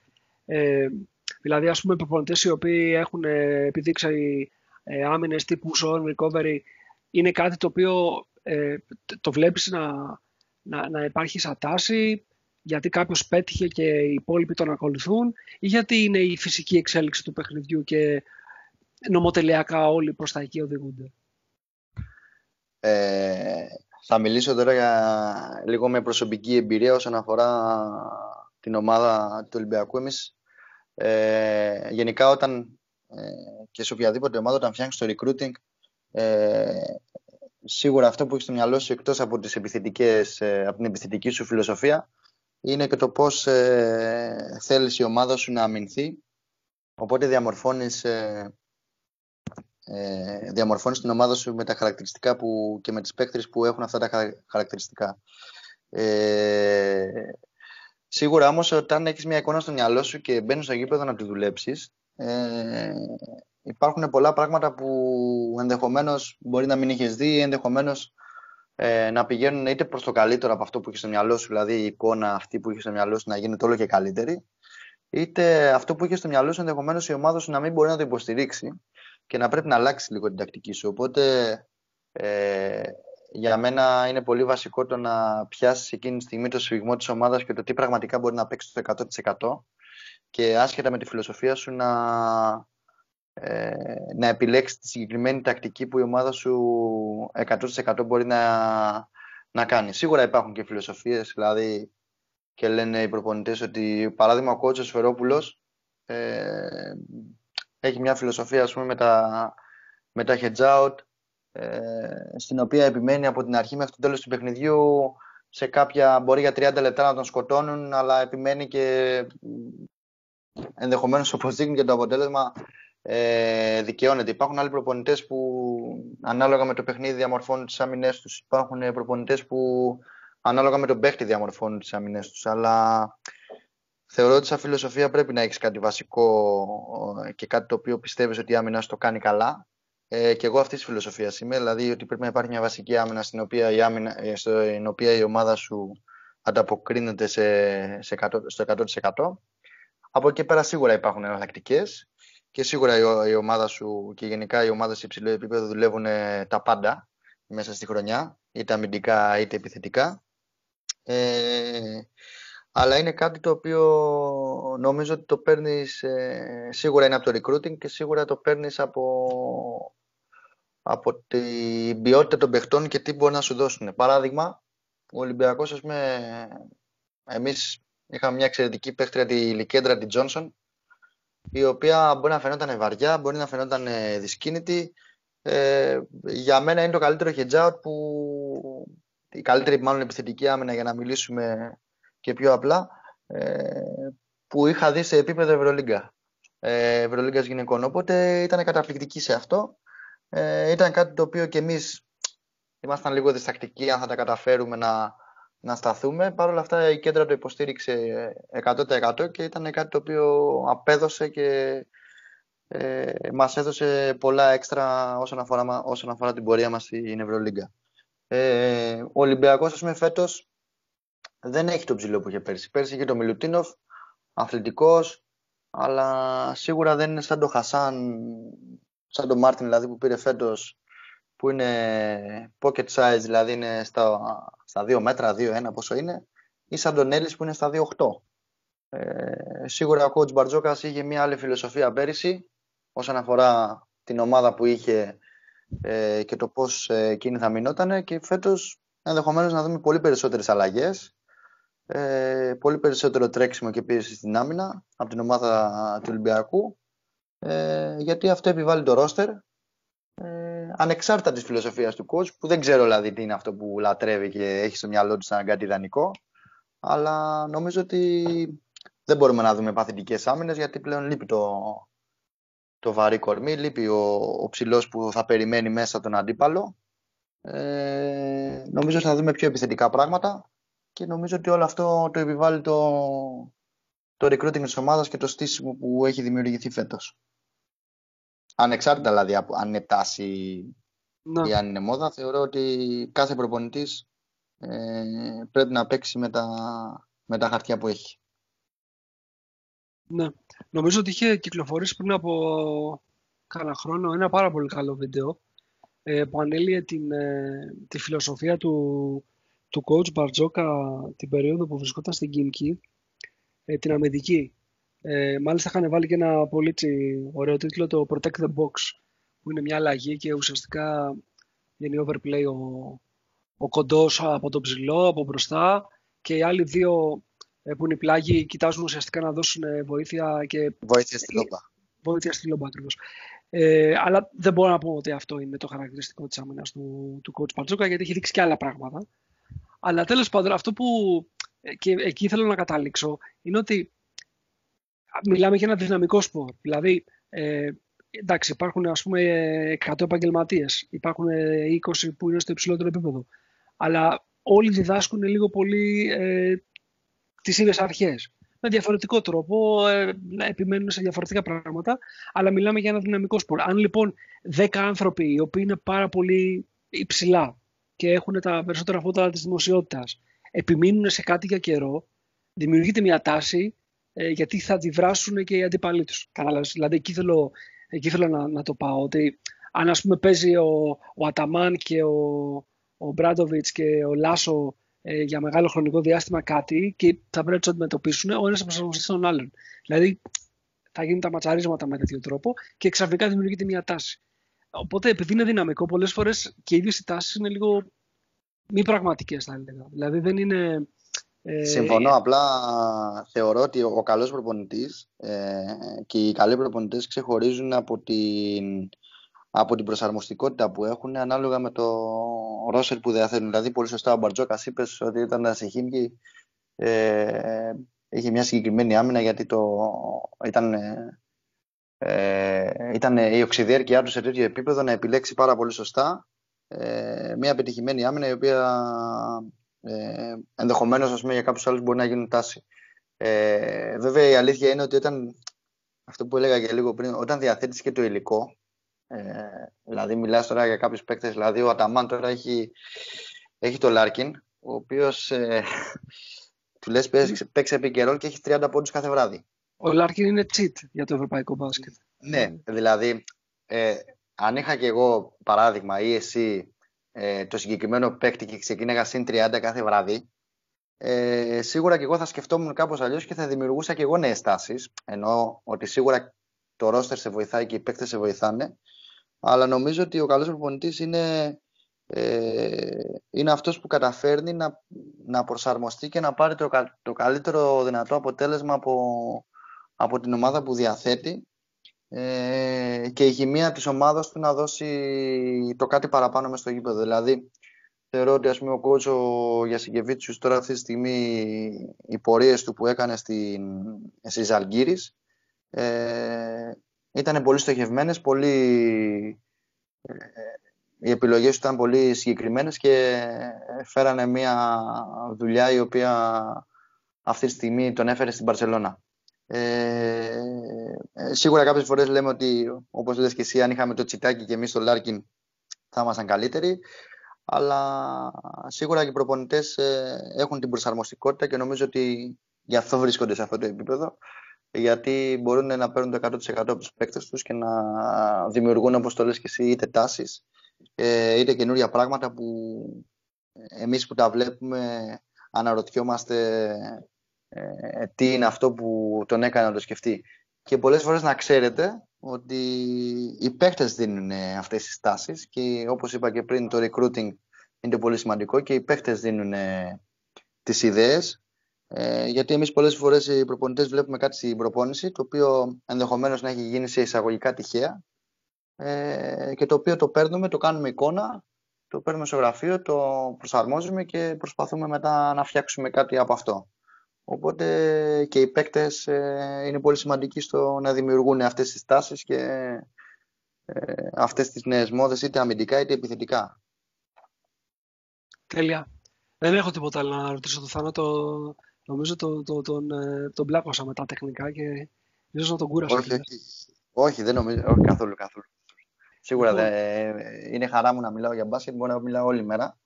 Ε, ε, δεν ξέρω ο κόσμος τώρα αν θα, αν θα το δει όλο, αλλά σίγουρα δεν είναι, δεν είναι κανένα πρόβλημα για μένα. Έχουμε, έχουμε πολλούς που έχουν το μικρόβιο, να το ξέρεις. Ε, είναι πάρα πολύ ο κόσμος και αυτό είναι μεγάλη ευχαρίστηση για μας. Αλλά μεγαλύτερη ευχαρίστηση νομίζω ότι είναι να έχουμε ανθρώπους που να, να είναι πραγματικά μέσα ε, στη δημιουργία και όχι απλοί παρατηρητές όπως είμαστε εμείς. Ε, είναι εντελώς διαφορετικό να, να ακούμε ε, απόψεις από ανθρώπους που διαμορφώνουν το σπορ με τη δουλειά τους καθημερινά. Αυτό είναι, είναι και η ουσία της κουβέντας νομίζω σήμερα. Λοιπόν, Γιώργο, τελευταία ερώτηση από εσένα, να κάνουμε ένα, έτσι, ένα τελευταίο σχόλιο και να αφήσουμε το, το Θάνο να συνεχίσει το βράδυ του.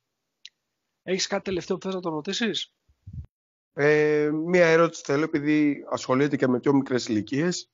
Ε, αν θεωρεί ότι κάνουμε κάτι λάθος και δεν, βγάζουμε, δεν υπάρχει μεγάλη παραγωγή ταλέντων. Αυτό και κλείνουμε ένα τελείως διαφορετικό θέμα από αυτό που συζητάμε την τελευταία ώρα.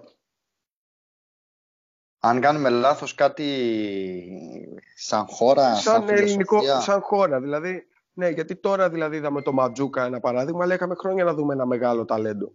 Δηλαδή κάνουμε κάτι λάθος, γιατί η Γαλλία, η Ισπανία παράγουν μεγάλο αριθμό ταλέντων. Ναι. Ε, Κοίταξε να τώρα, είναι μια, πραγματικά μια τελευταία ερώτηση που νομίζω ότι μπορεί να μας ε, οδηγήσει μέχρι τις μία μισή ώρα το βράδυ να μιλάμε γι' αυτό. Ε, για μένα είναι ολόκληρη φιλοσοφία, είναι ολόκληρη φιλοσοφία το πώς ε, υπάρχει μια παραγωγή ταλέντων. Ε, εντάξει, δηλαδή εμείς ας πούμε είναι, είναι λίγο μπρος γκρεμός και πίσω ρέμα όσον αφορά ο Ντόνσιτς έχω κολλήσει, τον έχω αναφέρει στα 17 του, ας πούμε, παίξει στο αντρικό της Ρεάλ. Εμείς, ας πούμε, θεωρούμε ότι 17 χρονών παίκτης είναι πολύ μικρός και δεν έχει τις κατάλληλες προϋποθέσεις ή ε, τα κατάλληλα εφόδια για να μπορέσει να, να είναι βασικό κομμάτι σε μια μεγάλη ομάδα. Ε, απ' την άλλη, μετά μόλις ο παίκτης πάει στα 22-23, θεωρούμε ότι είναι και μεγάλος. Ότι αφού δεν έπιασε μέχρι τώρα ε, μάλλον δεν θα πιάσει. Ε, είναι, είναι λίγο περίεργο, είναι λίγο η φιλοσοφία μας ότι όλο και...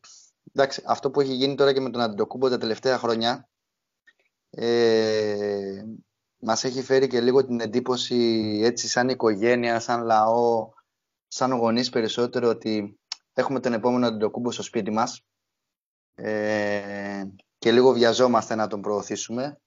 Ε, το κομμάτι το ότι όντως είμαστε μια χώρα που προπονητικά έχουμε, πώς είμαστε, 10 εκατομμύρια, έχουμε 10 εκατομμύρια προπονητικές απόψεις. Ε, αυτό δεν είναι απαραίτητα κακό, αλλά σίγουρα δεν είναι, δεν θεωρώ ότι είναι και ιδανικό για την εξέλιξη ενός ε, παιδιού σε εισαγωγικά 16-17 χρονών που θέλει να κάνει καριέρα ε, να μπορέσει να, να ακούσει 10 εκατομμύρια απόψεις και να, να καταλήξει κάπου. Ε, σίγουρα για μένα όλο αυτό το κομμάτι της τεχνολογίας που ναι μεν είναι καλό αλλά όλα αυτά τα social που δημιουργούν εντυπώσεις που ο καθένας μπορεί να γράψει αυτό που λέμε την άποψή του ε, δημιουργούν παγιωμένες απόψεις στα παιδιά απογοητεύονται ή ενθουσιάζονται αντίστοιχα πολύ γρήγορα. Ε, είναι κάποια τέτοια πράγματα όσον αφορά τη φιλοσοφία μας και την κουλτούρα μας. Ε, σίγουρα σε όλες τις χώρες, αλλά ε, νομίζω ότι σε κάποιες χώρες είναι πιο προστατευμένα όσον αφορά από τους συλλόγους τους κάποια πράγματα ε, που τους δίνει δυνατότητα να, να υπάρχει αυτή τη στιγμή μια παραγωγή ταλέντων. Ε, δεν θεωρώ ότι δεν βγάζουμε ταλέντα. Ταλέντα βγάζουμε ε, και γενικά είμαστε μια χώρα η οποία ε, είμαστε πολύ μπασκετικοί και ανάλογα με τον πληθυσμό της ε, είμαστε σε τρομερά υψηλό επίπεδο. Ε, απλά θεωρώ ότι κάποιες φορές κάπου χάνουμε είτε την, είτε τη, τη συνεννόηση είτε το, το βήμα παραπάνω που θα πρέπει να κάνουν αυτά τα παιδιά για να, να βρεθούν σε, σε πολύ ψηλότερο επίπεδο από αυτό που ήδη βρίσκονται.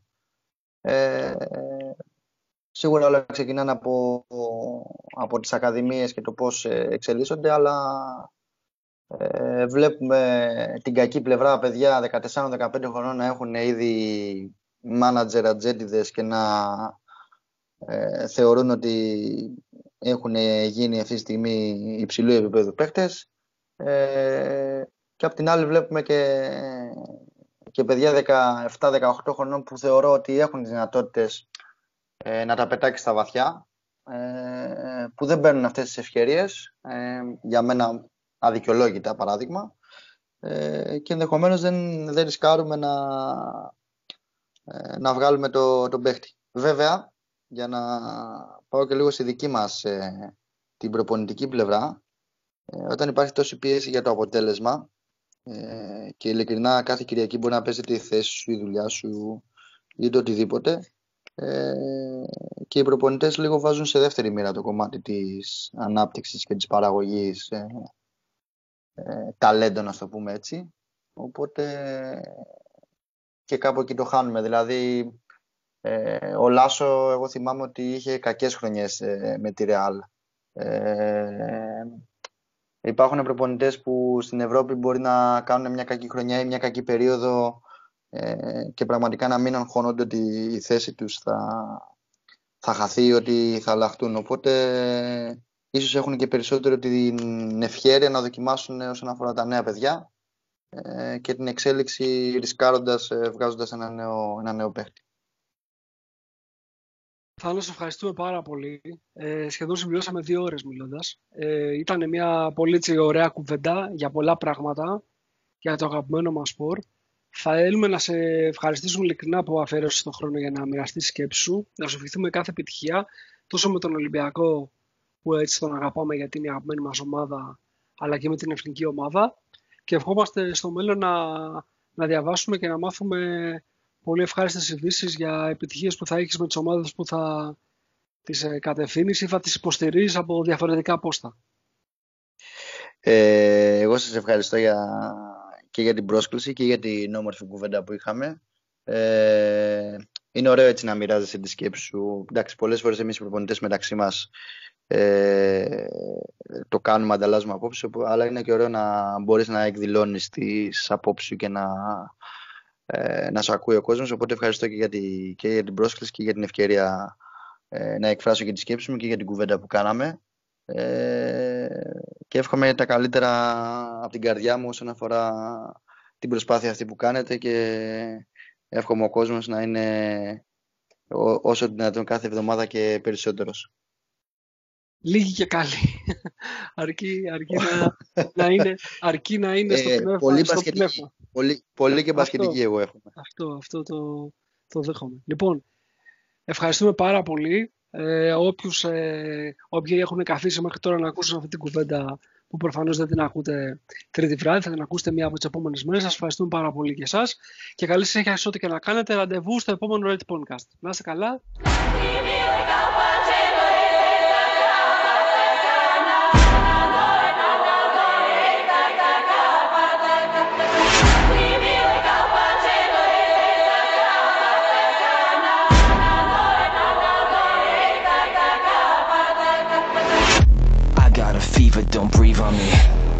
believer in nobody Won't let me leave cause I've seen something. Hope I don't sneeze, I don't Really we just need to feel something. Only pretending to feel something. I know you're dying to run. I wanna turn you around. Please remain calm. The end has arrived. We cannot save you. Enjoy the ride. This is the moment You've been waiting for. Palette warning.